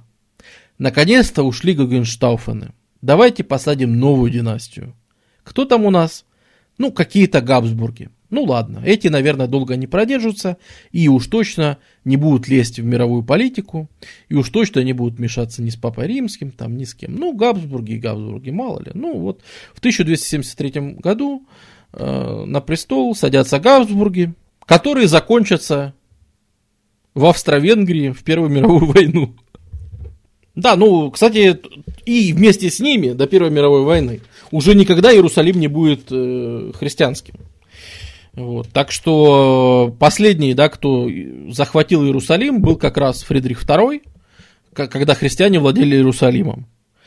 После него в 1231-33 будет гражданская война в Иерусалиме. Э, в 1239 у него закончится мир с Аль-Камилем, который он заключал тогда, чтобы тот передал ему Иерусалим. Тут же Аль-Камиль возьмет свои войска и войдет, захватит Иерусалим. В 1239 в 40 придет Хорезм, захватит Хорезм этот город. Потом будут турки-османы, которые его захватят. И все. И они тоже просуществуют до Первой мировой. По ее окончанию Иерусалим перейдет к Великобритании, ну, как вся Палестина. Перейдет к Великобритании. То есть тоже до Первой мировой просуществует вот этот порядок вещей. А что с венецианцами случилось в 27-му? Они разжирели, они себя прекрасно чувствуют. У венецианцев от года в год все идет гораздо лучше. Потому что венецианцы, понимаешь, с востока постоянно идут различные товары. Э, то есть э, у нас же тут государство Альмахада в, Север, в Северной Африке появилось. И есть возможность с ними торговать. Венецианцы как бы, они напрямую не конфликтуют ни с кем. Поэтому они могут одновременно и торговать с арабами, и возить к ним крестоносцев. И наживаться и на европейцах, и на арабах и на остатках Византии, то есть на Никейском, э, этом самом и Эпирском деспотате, и Никейском царстве. И с турками в Руме они торгуют. И как бы вроде бы они везде тут ни при чем, они везде тут ни при чем, да? Э, как там, играемся с мячом. И, по сути, действительно из-за этого, да, из-за этого, конечно, Венеция, вот, которая вот такая вот бы тут маленькая, но у нее есть и территориальное владение, эм, и Генуя, конечно же, они, они просто расцветают. И, по сути, у них еще рассвет даже впереди. Но основа для этого рассвета закладывается вот здесь, конечно же, естественно. Это та сторона, которая как раз от всего этого очень Задницу мне никто не надрал, а они всем нужны. Ни у кого флота нет, извини. Э, этот самый, средневековая Европа была очень водобоязненной. Средневековая Европа была чисто такой наземной цивилизацией, да. А венецианцы, генуэзцы, это как раз люди, которые разбирали, разбирали торговое дело, морское сообщение, которое более быстрое, которое эффективное, которое перевозит товары, которое сообщает, да, там, потом Фибоначчи, Э, популяризуют арабские цифры, потому что они будут удобнее. Венецианцы будут первыми, по сути, кто перейдет на арабские цифры. То есть они всякие новинки э, первыми усваивают и так далее. Пойди им надери с таким флотом. Как бы без них ничего теперь нельзя сделать. Потому что вся эта система, извините, крестовый поход уже 200 лет к этому моменту существует почти, ну да, 150, допустим. Но даже при том, что вот существуют все эти походы всякие столько времени, без кораблей вы уже как бы оказывается перемещаться по всем этим пространствам нереально.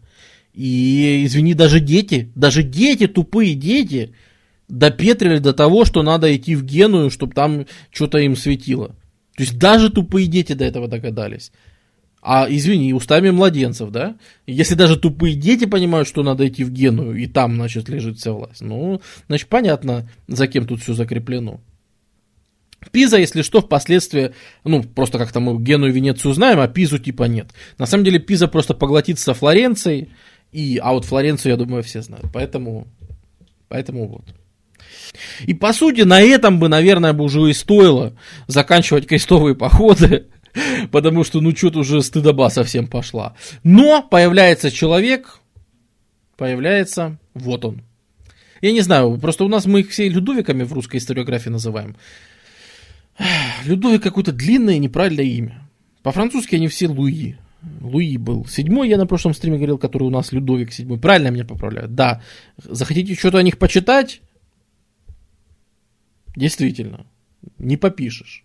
Людовиками мы их называем. Но вот, был Людовик IX святой, на секундочку.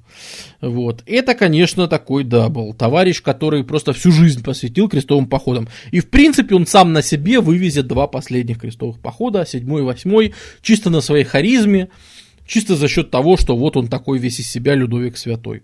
Если вот даже, то есть, э, человек заболел в детстве довольно сильно, и дал обед, что если он выздоровеет, то он посвятит свою жизнь крестовым походам. Он выздоровел, посвятил э, свою жизнь крестовым походам, и, в общем-то, все государство Франции он заточил опять же, гигантские ввел налоги на спонсирование, э, стал жестко щемить евреев, не просто так, а по-умному, то есть забирая у них имущество и как бы дальше делайте, что хотите, дальше меня не особо волнует. Главное, имуществом делитесь.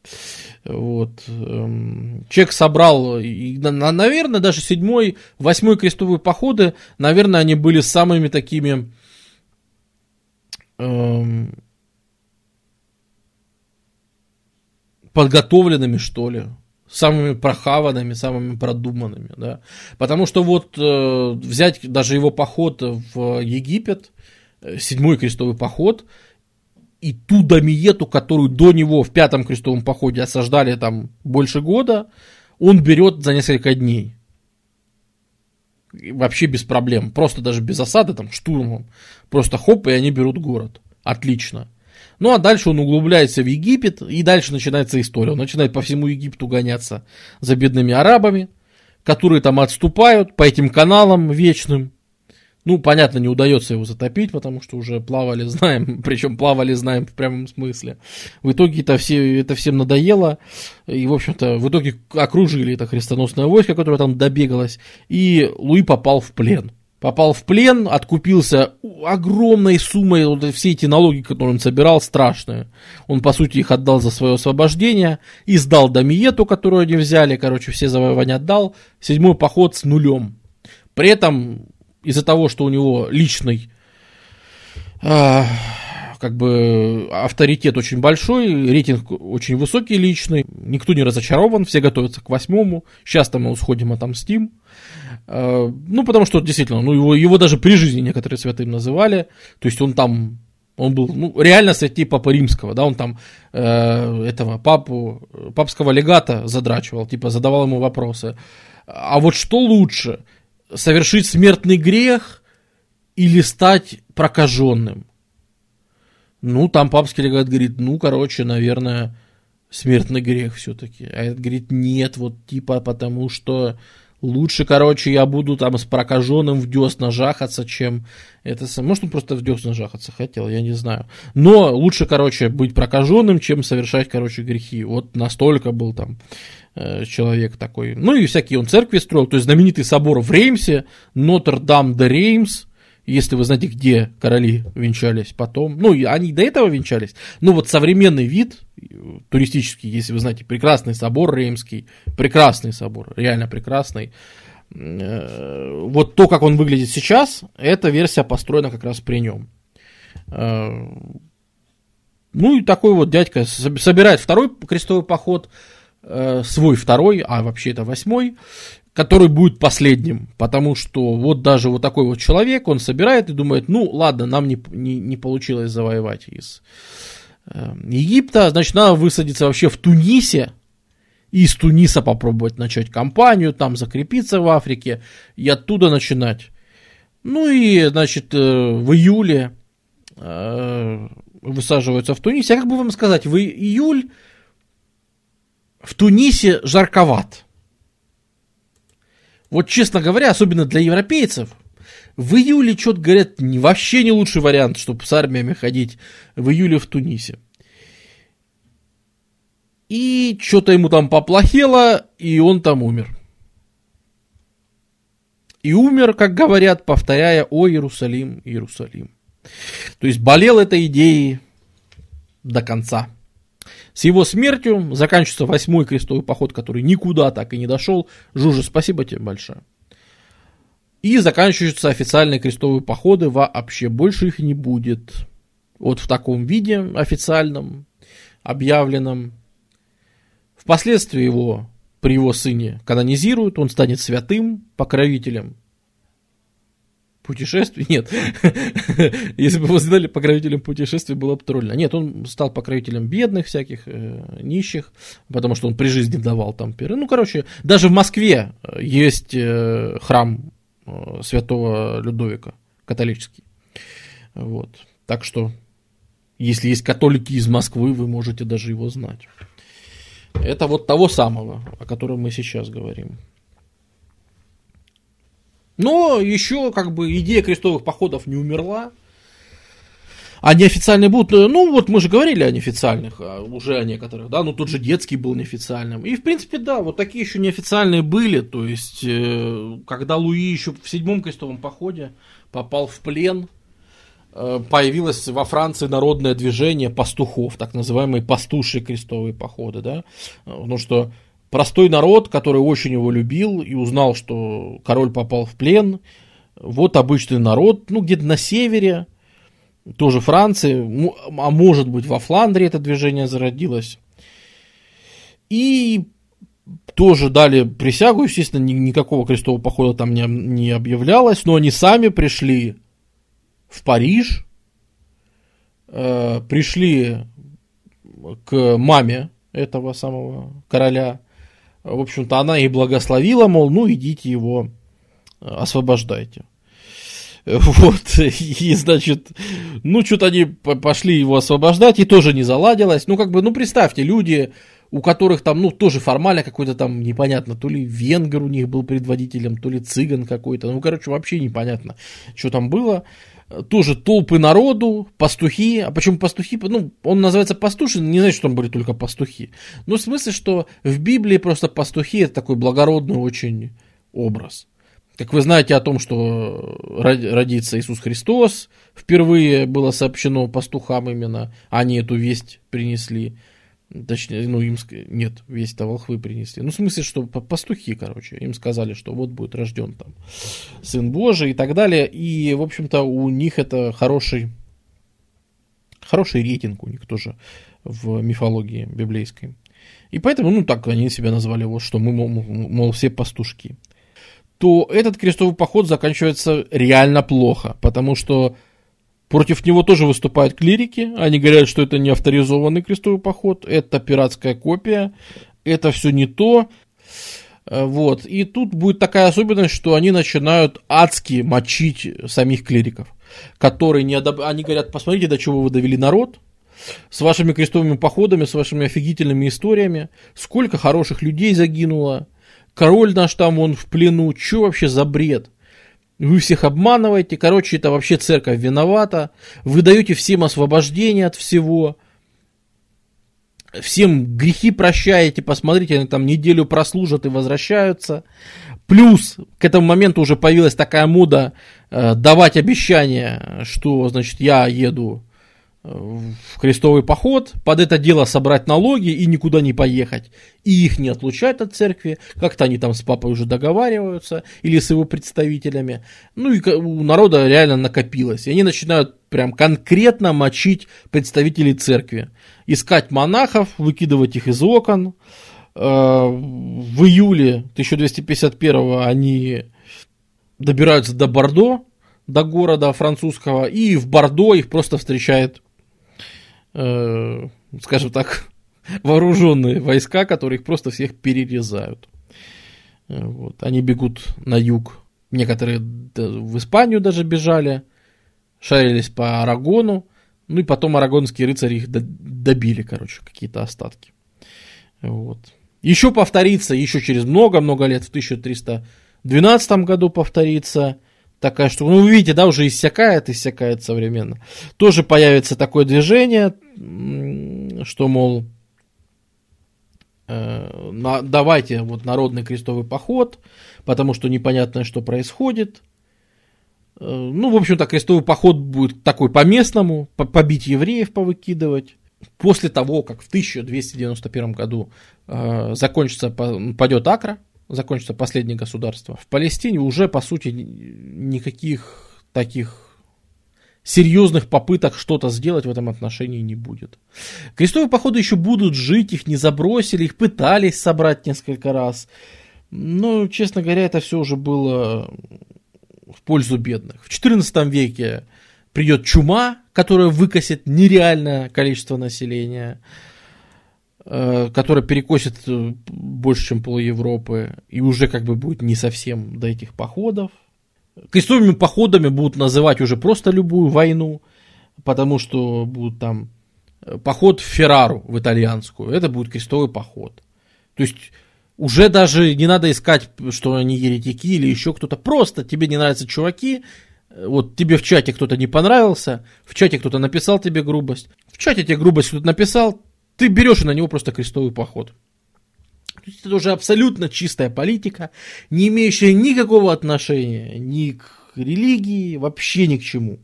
Дойдет маразм до того, что когда в 1378 году э, у нас произойдет очередной раскол, то есть будет два папы, один папа в Авиньоне, один в Риме, они друг на друга объявят крестовые походы. То есть римский объявит на Авиньон крестовый поход, в Авиньоне объявит на Рим крестовый поход. Вот просто шикарно.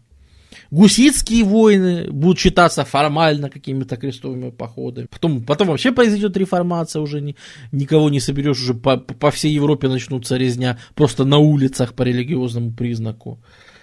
Э, ну, формально, а последним крестовым походом можно считать, даже из того, что вот чисто в своих мозгах там люди думали и называли крестовым походом, это в 17 веке, когда Венеция будет с Османской империей сражаться, там, 1680 80-е, 1680-е годы. Вот это еще будут называть, кто-то будет называть крестовым походом, но это, конечно, будет все не, не так уже. Ну и, честно говоря, вот так вот постепенно вся эта тема да, да, да, называть-то будут, потом будет некое возрождение, будут крестоносцы Першинга э, в США, будет опять какой-то вот подъем, да, будет в 19 веке, что типа в викторианской Англии появится опять мода на ну вот, вот, я же говорю, крестовыми называлось все, понимаешь? К чему это вело, я думаю, нетрудно догадаться. Обесценивание самой идеи. Если когда-то вот говорят, а зачем тогда? Вот мы часто говорим, что, э, ну вот, популярная, я думаю, в школах до сих пор доминирующая такая, ну, если мы говорим об идеологии, это антиколониальная риторика о том, что, ну вот, значит, крестовые походы – это колониальное мероприятие ради бабла, ради денег, обогащения – ну, я уже хочу показать, что э, в эти столетия, столетия крестовых походов количество европейских семей благородных, которые либо померли просто на корню, либо обанкротились, их гигантское количество. Э, и на поле, на арену, на мировую выйдут совершенно другие уже семьи и все остальные скорее как раз кто дома пересидит. Притом, иметь предка крестоносца все равно было очень, очень знатным, очень значимым, это было прям супер важно. Э, у нас были случаи, когда там муж поехал воевать, трусанул, дезертировал, вернулся домой, и жена обращается, требует развода. И в таком случае давали развод. Если муж не дал обед крестоносца, но не выполнил его, могли даже жене там что-то дать с какими-то... Ну, видите, это уже не древний мир. Это уже христианская Европа. У женщины появляются какие-то намеки на права. Э, вот, что могла даже потребовать развод. И даже, чтобы ей приданное отдали, которое за ней шло. А что за красная язва? Че язва-то? Это аквитания. Это Англия. Я же говорю, понимаешь, это, ну, это владение того, кто в тот момент был английским королем. Он же там свою жену женился на ней, к нему приходят Элеон, вот, Элеонора Аквитанская, она там женилась на английском короле, и вместе с ней от Франции отошла Аквитания. Я же говорю, восприятие государства, что это вот государство с вот такими границами, это современная наша операция сознания. На тот момент э, в феодальной системе, вот, была Элеонора Аквитанская, женилась, э, вышла замуж за английского короля, и вместе с ней под английскую корону ушла и Аквитания. Вот и, вот и вся история, понимаешь. Э, это вот тебе типичный пример феодальных отношений. А как потом Константинополь отошел назад? Отошел, отошел. Давай вот 10 лет буквально мотнем пык, и все, и отошел, видишь. Никейская империя расширяла, ну, Никейская империя назад его отбила и, собственно, ликвидировала Латинскую империю. Вот, то есть э, в Никее там остались как раз э, многие семьи знатные из Константинополя. И, в общем-то, они еще протянут, вон, смотри-ка, почти 200 лет еще протянут пока не сдадутся туркам. Ну, это уже будет, это уже такая будет Византия, что это, это будет несерьезно, ничего она из себя уже представлять не будет. Ну, то есть как центр мира христианского, да, древний Константинополь, который Константином Великим там основан, в котором все христианские святыни, все авторы, все, все, он после 1204 перестанет. Уже будет центром Рим считаться христианским. Вот Рим это реально христианский центр. И это важно, это повлияет на всю, в принципе, цивилизацию, да. Если западная, если вот западная Европа до этого заглядывала в рот немножко той же Византии, то сейчас они, во-первых, все святыни, они и так перевезли там в Рим, в Венецию, куда-нибудь еще. В Венецию сейчас приходишь там, или там в Турин приходишь, плащаница там. Откуда она взялась? Как плащаница, в которую завернули Христа, могла попасть, ведь это было далеко от Турина сегодня. Ну, видишь, как-то как в Италию попали все эти вещи, все эти святые артефакты. Ну, вот тогда и попали, когда разграбляли. И то, что вообще христианству пришлось в себя переосмысливать. И, возможно, возможно, корни реформации, они где-то там и лежат. Как раз в переосмыслении, понимаешь, того, что... Э, когда-то через это, кстати, евреи прошли, иудеи в смысле. Когда тоже они потеряли Иерусалим, и получилось, что им пришлось свою религию практиковать не... То есть религия есть, места нет. То есть самого священного места его нет. А к этому же приходят сейчас и христиане. Им приходится просто смириться с тем, что их священного города, в котором все это описывалось, там, Гефсиманов сад, там, все, все вот эти вот святые места, их просто нет, они вам недоступны. И поэтому надо как бы переосмысливать. То есть Рим переосмысливается как э, центр христианского мира. И, например, э, как христианские крестовые походы в Иерусалим давали избавление от всех грехов – так, например, в 1300 году паломничество в Рим, именно паломничество, чтобы приложиться к святыням, оно тебе давало точно такое же избавление от всех грехов.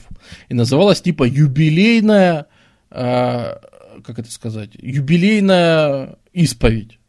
Это если в 1300 году ты сделал паломничество в Рим и исповедовался. И Папа Римский, ну это, естественно, было сделано для поддержки э, авторитета церкви, что в 1300 у нас будет э, вот такая вот юбилейная штука. Потом, и он сразу запланировал, что такая же будет в 1400, в 1500.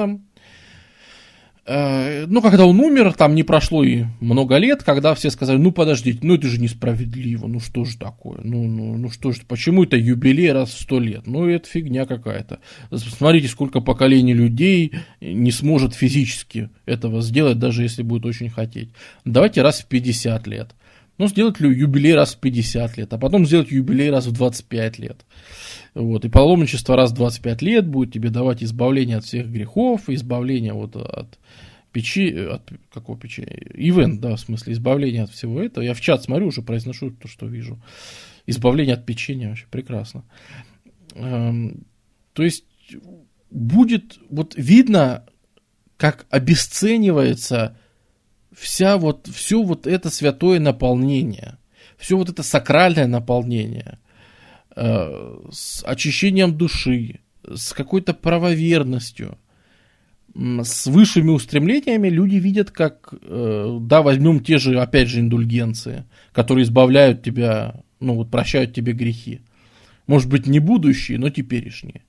Когда-то их изобрели как раз для, для похода в крестовый поход в, конце XI века.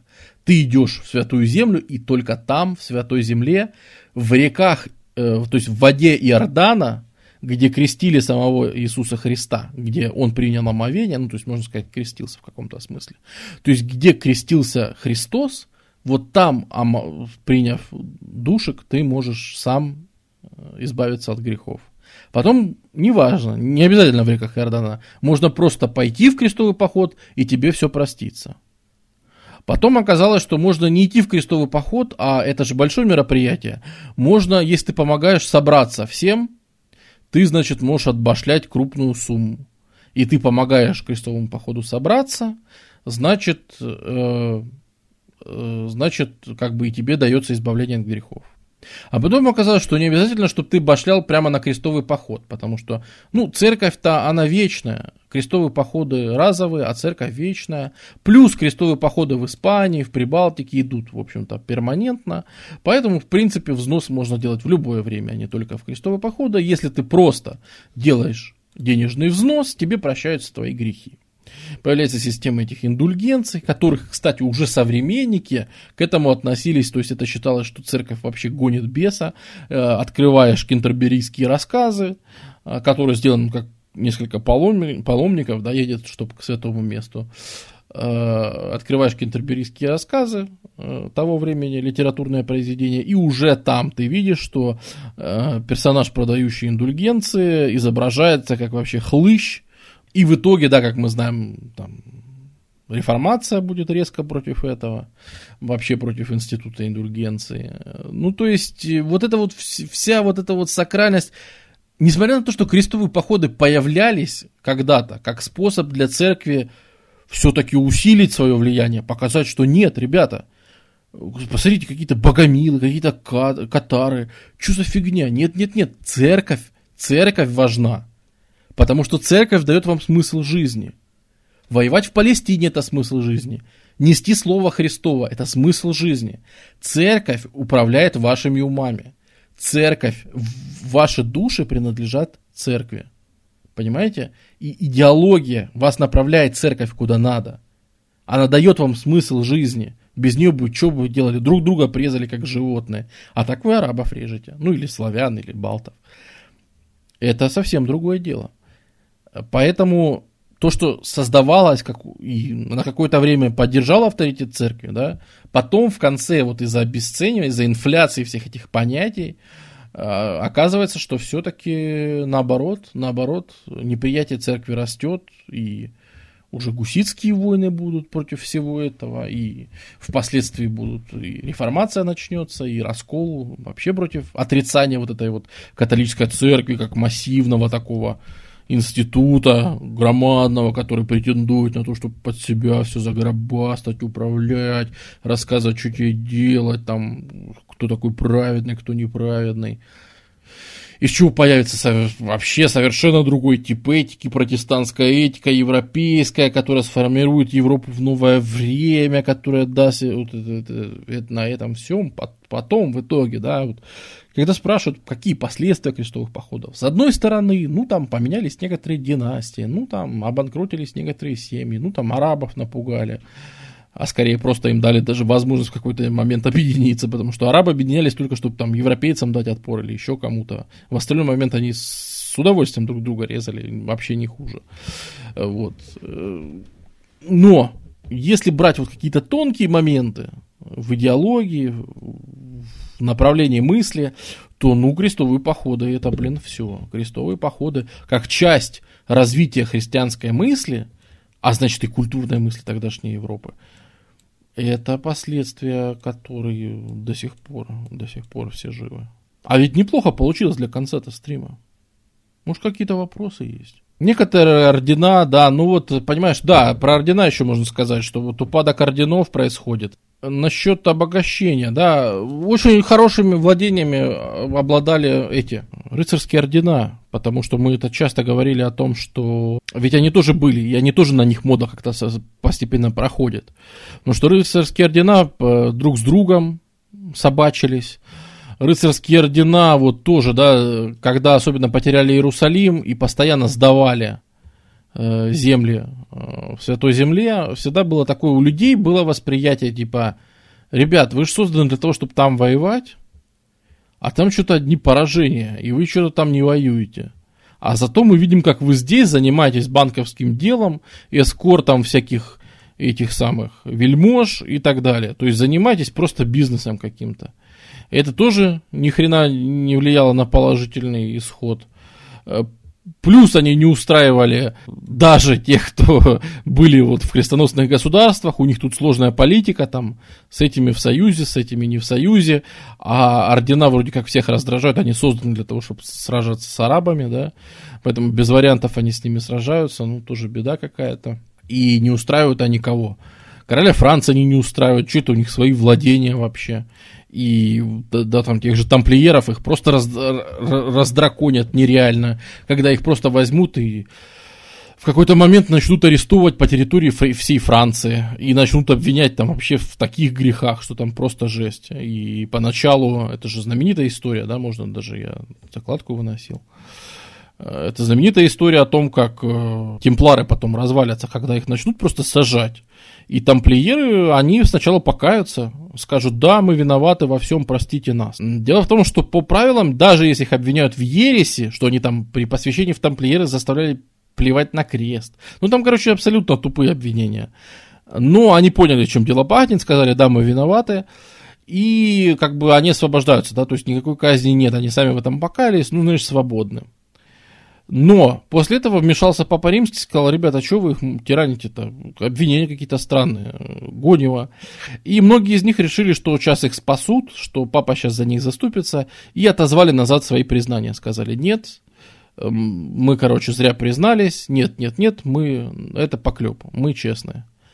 Ах, вы честные. А дело в том, что по правилам, раз они отрицают, раз они упорствуют в своей ереси, допросы должна проводить Святая Инквизиция, должны проводить суды, допросы по средневековым правилам. Значит, пытки, конечно. И их всех загоняют под пытки. Под пытками они там признаются в массовом гомосексуализме в порицании папы, там, в договоре с сатаной, что он управлял их орденом, там, ну, там просто во всем, короче. Вот, и там 67 человек э, сжигают на площадях, остальные там бегут в другие страны, куда-то перебираются, а, вот, ну, потом впоследствии тоже, да, орден, по сути, перестает существовать. Тевтонский орден, поняв, чем пахнет дело, свою столицу из Палестины переносит в Мекленбург. Потому что, собственно, понятно, что сейчас наваляют, надо валить. Вот. Ну и там действительно просуществует еще подольше, потому что там до них не доберешься. А крестовые походы в итоге привели к расколу церкви. Ну, в поздний, в поздний период, они все-таки шли 200 лет, представь себе, не то чтобы к расколу, но к падению авторитета, да, потому что где заявленные цели? Вы обещали нам вернуть святую землю, вы нам тут все обещали, а в итоге Э, по велению своей левой пятки он папа и антипапа друг на друга водят крестовые походы. Мы что ли за это боролись? Как мальтийские рыцари относятся к тогдашним орденам? Ну, это же как раз э, эти самые э, эвакуировавшиеся ребята. То есть, тевтонцы свалили в Мекленбург, э, госпитальеры свалили на Родос, то есть это как раз вот ребята, которые, понимаешь, валили, когда поняли, что идет зачистка, они поняли, что все, все, теперь каждый сам по себе, и, в общем-то, они там посваливали на всякие острова, и там поукреплялись, и там пооставались. Что тогда церковь Византию сдала османам? Ну, ну что, ну политика, противостояние, да, а что вы думали? Великая схизма 1054 года, она произошла, то есть раскол католиков и православных произошел еще до начала крестовых походов. Вот тебе, пожалуйста. При том, что да, первый крестовый поход планировался как, что наконец-то мы сейчас закончим эту схизму, которая длилась аж 40 лет. Наконец-то сейчас мы ее закончим-то и церкви объединятся, да привело это к чему? К тому, что церкви разъединились настолько, что как бы вообще об объединении разговора не шло. Арабы переняли что-нибудь от европейцев? Нет. То есть европейцы довольно много переняли от арабов. Арабы ничего не могли. Ну как, это, блин, ну... То есть давление было не в ту сторону, понимаешь? Э, было много чего Европе учиться, это да. Арабам не было чего учиться. То есть Европа даже вплоть до того, что, понимаешь, узнала о Э, этих самых античных авторов, многих, в Европе узнали только через арабские переводы. Потому что в Европе их тексты пропали еще в поздней античности или выехали на восток.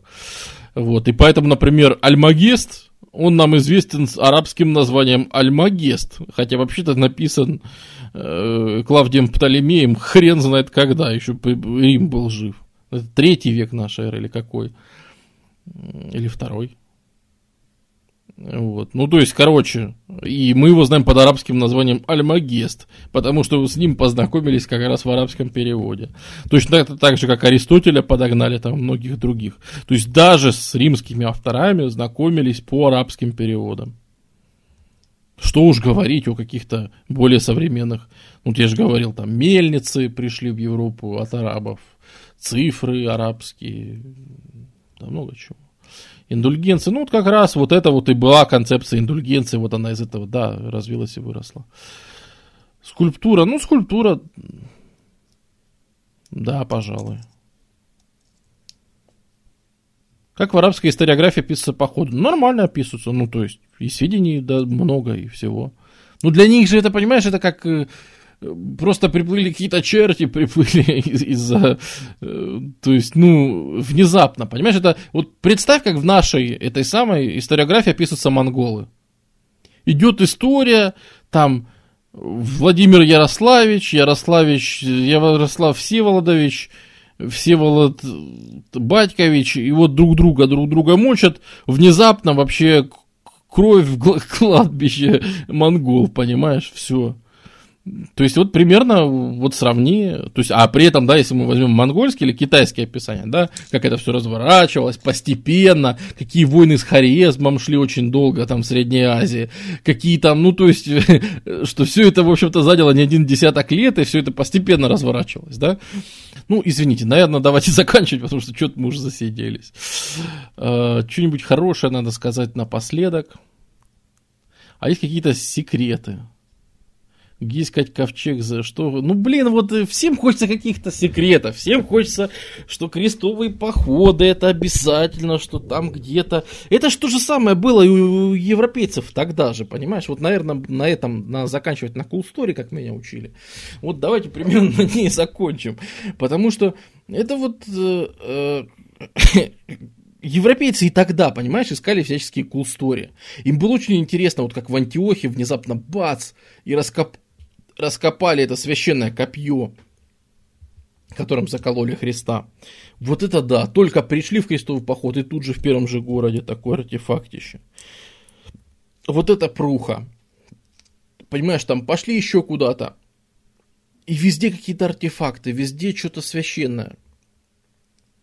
И когда даже стало проваливаться, все равно вот оставалось ощущение того, что нет, ну может быть, может быть, может быть, что-то все-таки будет хорошее. И когда пошли в середине 13 века э, с запада, э, с востока пошли монголы, то было даже ликование, э, и как раз вот Луи IX, вот это вот он, а нет, то, что я говорил. Ну, да, опять же, Луи IX, ожидание, реальность. В смысле, вот так вот он выглядел на самом деле. Вот, ну, в смысле, когда рисовали современники. А это изображение Эль Грека. Ну, а это изображение современников. Так вот, когда... Все, извините, извините, что я пропустил. Я потом прочитаю вопросы, но вы уж извините. Ух, ни хрена. Вы представляете, сколько я на это все отвечал? Я, я надеюсь на понимание, реально. Пожалейте и стримера тоже. Так вот, Сарман, спасибо тебе за поддержку. Да. Значит, э, и когда появились монголы с востока, как раз было представление, что может быть, знаете кто? Может быть, это Престер Джон. Может быть, это царь Поп Иван. Они же арабов бьют, Багдад захватили. Может быть, это те самые христианские правители, легендарные, которых царь-поп Иван увел в неизвестное это самое. И вот они теперь пришли с Востока нам, христианам, помочь в борьбе против неверных. И пошли экспедиции, пошло все. Быстро оказалось, что, кажется, это не царь-поп Иван. Он ругается, говорит, э, блядь, твох дингинде. И что-то особо он вроде как не проповедует. Но, тем не менее, было предложение, что хорошо, ну ладно, ладно, но давайте так тогда, вы обратитесь в христианство, и мы вместе вдарим там по арабам, их это самое нагнем. Ну, то есть европейцы явно не понимали, с кем они разговаривают, они явно не имели ни малейшего представления, что вся Монголия на тот момент в нее влезла бы 10 таких Европ, вообще изи просто, без абсолютно нормально.